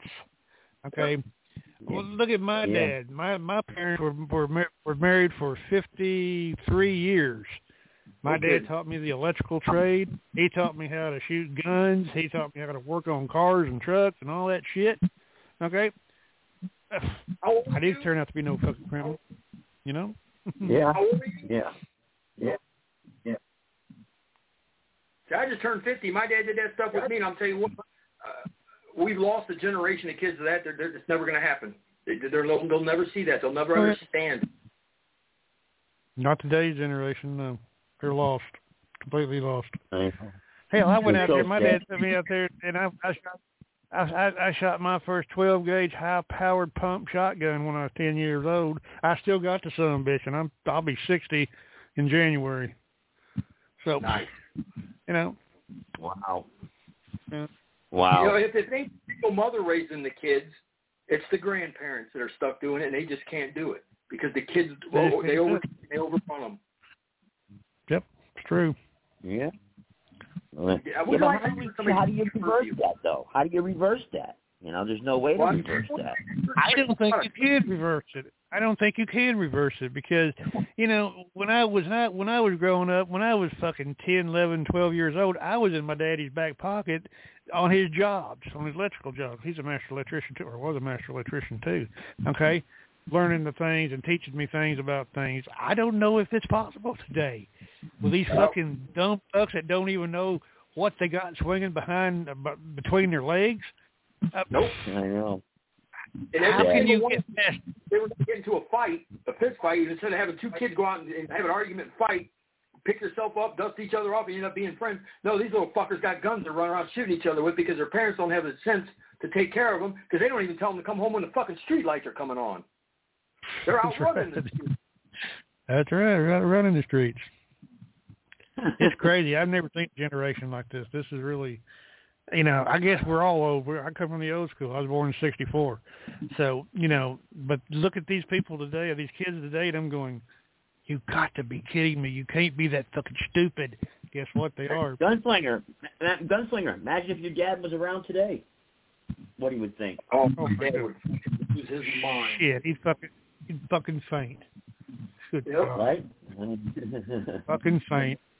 You know, and here's the thing I say to all everybody, and they always give me a they always say uh, give me a hard time because I go listen, I go for a, a generation of people from the time let's let's call it t- in the last ten years, the last ten years of people that have been able to have something they can hold in their hand and ask a question and get the answer to any fucking question that they want.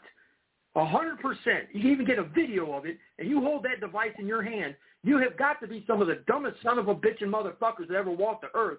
Because if I had that phone when I was in school, I would be Nikola Tesla. I'd be Nikola Tesla. I would have the death ray. I would have all that shit. But these fuckers don't even know what the Dewey Decimal System is. But they go to the library for free Wi-Fi, not to read books. yeah. Look, back you know, back I, I graduated high school in '83. Back when I was in, in during going through high school, freshman up to senior, you know, I was one of the rednecks. I guess we had guns in our trucks. I mean, Yeah. every redneck up there, the parking lot. Okay, the police knew about it, the the principal knew about it, the teacher knew about it, and no fucking problem. Shotguns Nothing. and rifles. No problem at all. Every I know every kid that a pickup truck has a gun rack in the window. Yeah, gun rack. Yeah, Well- well, gun rack back of mine. Yeah, yeah, absolutely. No, Yeah, it was like that. rack in- and- and- yeah, yeah. Had Yeah, you're right. If it wasn't a gun, if it wasn't a rifle, it was a four foot level. Yeah. Even hell, even the teachers would come out and say, "Hey, man, that's a damn good rifle. Can, we, that, can I take a look at it?" And everything. I mean, it, it was shit. You do that today, you'd have ten goddamn SWAT teams down on your ass. You're on, oh, you'd yeah, have you're on you the know, national news. They'd be shooting, they'd break in your car and steal your fucking gun. Yeah, You're on the absolutely. national news. Yep. These crazy ass You're the motherfuckers out there. And you're on the national news, man. You're all done if you bring a gun to school. You can't even bring it. You can't even hide it in your car. you know? Yeah, you can't do shit. No, they It's- find out about fuck no. That's the agenda, though. That's what they have to in order to try and take the guns from everybody. They make they're trying to make all the liberals that are on the fence with the Second Amendment. They want them to definitely say, "Fuck this. We are tired of these people killing each other." Which they're not worried about people killing each other because the same sons of a bitches go and vote, vote for the abortion shit. So they're not worried about killing each other. They're, they're lying. They're hypocrites. But yet they they want that vote to do that because that's how they're going to fucking invade this country is when they realize it. When did, this, when did this happen? When did they hijack that? Now wait a minute. When- Wait a minute. Wait a minute. You guys have got this all fucking wrong. Uh-oh. They want to take your they want to take they want to take your guns because it is their duty to protect the working man. Now, to protect the Yeah, working okay. man means that you can't you, you can't have a gun because when a crook comes in, you can't shoot that son of a bitch. It's to protect the crook. Protect the Yeah. crook, yeah. I mean, Yeah. I mean, OSHA regulations are are are tough to are tough on safety now. You know. Yeah. Yeah, you're right about that. Joe, what the fuck has happened to our sheriff? just out to make a living stealing from you, and uh, you know you turn around and shoot him. Jesus Christ, that's that's uh, you know that can be Yeah, a uh, a workplace uh, a, a workplace death. You know. Workman's comp. kick him in the mouth for stealing your converter from underneath your car. You sure? Yeah, you can't do that. You gotta let that guy steal for a living. Joe, what's happened to the fucking sheriff's departments in this country? I don't know, man. I don't know. I, I got one here that I, I got a question. So heavily, we relied on the constitutional sheriffs, and they are so few and far between. And I just found out here in Akron, with this shit show we got going on up here, that the sheriff runs the jails. People don't realize that. The sheriff have control over the county jails. Now, Yes, when a municipality comes in, say the city of Akron, and they have a they they've got somebody under arrest and they want to process them, if a sheriff in Akron now goes to that jail, it's so overcrowded in our in our system here that the sheriffs will there's a line of fucking cars to get in to process these guys. The sheriffs will go right to the front of the line. They will make everybody else, and there's probably you got probably eight different small cities and around Akron that use the same jail, and they'll tell them to fuck off, take them back. They won't. Even, they won't even book them because the sheriff will bring What? guys in. They will move to the front of the line. Now you've got. And I swear to God to this, you've got the sheriffs getting out of their cars and arguing with the other municipalities in the parking lot to book the criminals in their car, and these guys are about to go hands on into the concrete and fight or shoot each other over processing fucking criminals. I swear to God. Damn. You can't make this fucking shit up in Akron. This fucking place needs the bomb dropped on it. It's a hundred Damn. There, that is how fucked up this is now. And it all become. And I asked my this girl I know, her husband's a sheriff that works in the jail. I go, what the fuck is going on? She goes, it's all because where they get their paychecks from. Hey, They well, all- I posted it in the chat room. I, I'm posting it in the chat room. Right, that's my. That was a lawsuit I filed a few years ago from when they kidnapped me and and and and, and handcuffed me and uh, beat the hell out of me for 18 days in the jail in the sheriff's jail here. I sued all the judges, all the, the sheriffs, everybody. If you read that case and look, and if you, anybody reads it, it's not that long of a read, but you'll see how they fucked me. You know, I got no standing. I had no standing to be in court. I mean, it was crazy, man. I just posted a link in the chat room. You know, that that Chris Freeman's a, a Superior Court judge in uh in my county. But yeah, man, it's crazy, man. That's how they screw me. But I did all that legal work myself. I filed all that myself. Uh, that all the memorandums and everything, and they just wouldn't hear it. Preliminary injunction, the restraining order, and they just shot me down. How do you win? How do you win? You can't win. You know. You cannot do it. The only way to Not in their is to drag them out by their hair and hold them accountable for what they're doing. That's the only way this is going to change that because they have Numbers. a strangled period. Gotta have numbers. Can't do it, by myself. know, they- you know, That's why I say, Joe, the military's going to have to actually, if we had a military that could step in and say, hey, you guys are running your law system like a bunch of fucking degenerates. What we're going to do is we're going to step in here, we're going to remove you bums, and then we'll, we'll run military tribunals where you get the sentence for your your crime. It's sun up, and by sundown, you're you've got your sentencing, whether you're you're acquitted or you're guilty. But you're goddamn, you're you're going to get your shit handled. To take 16 years from now and sit on death row and let people pay seventy thousand dollars a year for you to fucking uh, what do you call a cot and uh, three hots and a cot for fucking the rest of your life. It's bullshit. Well, I didn't get no cotton. I didn't get three hot. I, I got a pair of handcuffs and a, a grate to the floor, butt naked on concrete, and a boot to the head. you know, and I'm a big guy, man. You know, I mean, I got like I said, they got me good, man. I thought at least I could get a good fight in, and they, I still could. I mean, I got a couple of them, but man, they bum rushed me. I, they did it quick. I mean, they slammed me to the ground. I was off my feet. I mean, I just couldn't believe it how they got me that fast, man. And I could fight, you know. I was trained, you know, by by good people, and, and they still got me, you know. But it's, it's well, well, there was there was there was, there was 18 of them. There was 18 of them, so there's no way I can get 18 of them, you know. Well, fuck no. Let, let you them like I do. I say, you guys want to figure it out. Big ones line up and little ones pair up. Come come in one or two at a time, motherfucker. Let's get. We'll do it that way. Not all 18 of you. We're pulling the ring and shit. Uh, and it, it was a closed-in area too. I had no way to move. There was no maneuverability. You know, I couldn't move around. You know, so it was like Oh, it was that's just it, when they got me. So, so it was all done. But What happened to the fucking speedy trial? You know, your your, your rights to that, where these people are sitting political Oh, I know, I know, I know. They're political I know. prisoners by a fucking a, a coup, which is Joe Biden, the Chinese mafia boss, fucker. And they're so dirty too, you know. And I'm and listen, I helped some of these guys with drug busts and everything, and, and they still fucking treated me like shit. There's no loyalty. They're scumbags, you know. I mean, it's like, damn. You got to be one of them, just like the fucking ones we're talking about to run this shit show world, the new world. If you're not, No, they turn on you, Dave. Dave, there's no there's no loyalty even amongst them really. They'll sell each other. I mean, they sold you know sell each other out. It's crazy, you know. Yep. Over It- a dollar you know, it's just yeah, that's what it is right there. That's what the loyalty is to the dollar bill. You know, I asked him. I asked a guy like from Wisconsin that from the Republic actually, and I said, "What?" I said, "You talked to all the sheriffs out there." I said, "What do you think the problem is? Why won't they come together and restore the Republic?" He goes, "It's all about the dollar." That's what he said. The dollar, mm-hmm. you know, and that's a shame. if they want to make a statement or they want to raise hell or they want to oppose something, the way it is now, you become anti-Semitic no matter what you say. If you're if you're white, you're already racist.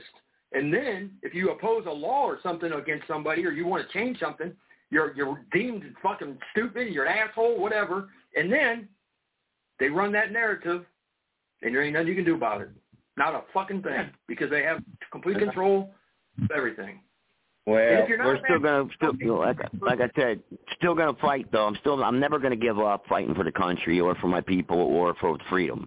You know, I believe in fighting for freedom. I always try to be there, no matter what. You know, uh, to to stand up for freedom.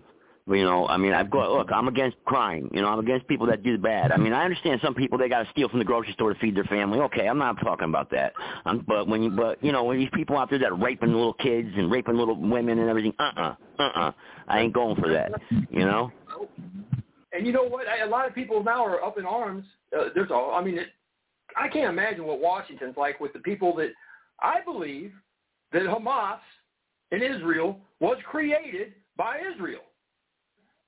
You know, the Netanyahu Well, is behind. possibly, yeah. Those guys are all behind in inventing this fucking. And the CIA's involved in it as well. Uh, they, they they got their hands in everything, fucking around the world with that stuff. But I don't believe that when you have an area that's 20 miles long and that it's the most overpopulated place on the planet. Now you have to take that into consideration. Two million people in a 20 mile radius. There's not a military installation above ground anywhere there. 50% of the people there are either women or children of the age of 15 and under. 50% of them. Now, why in the fuck are you bombing and committing murder on those people because you're trying to get a few uh, rogue fucking assholes the Hamas that you created.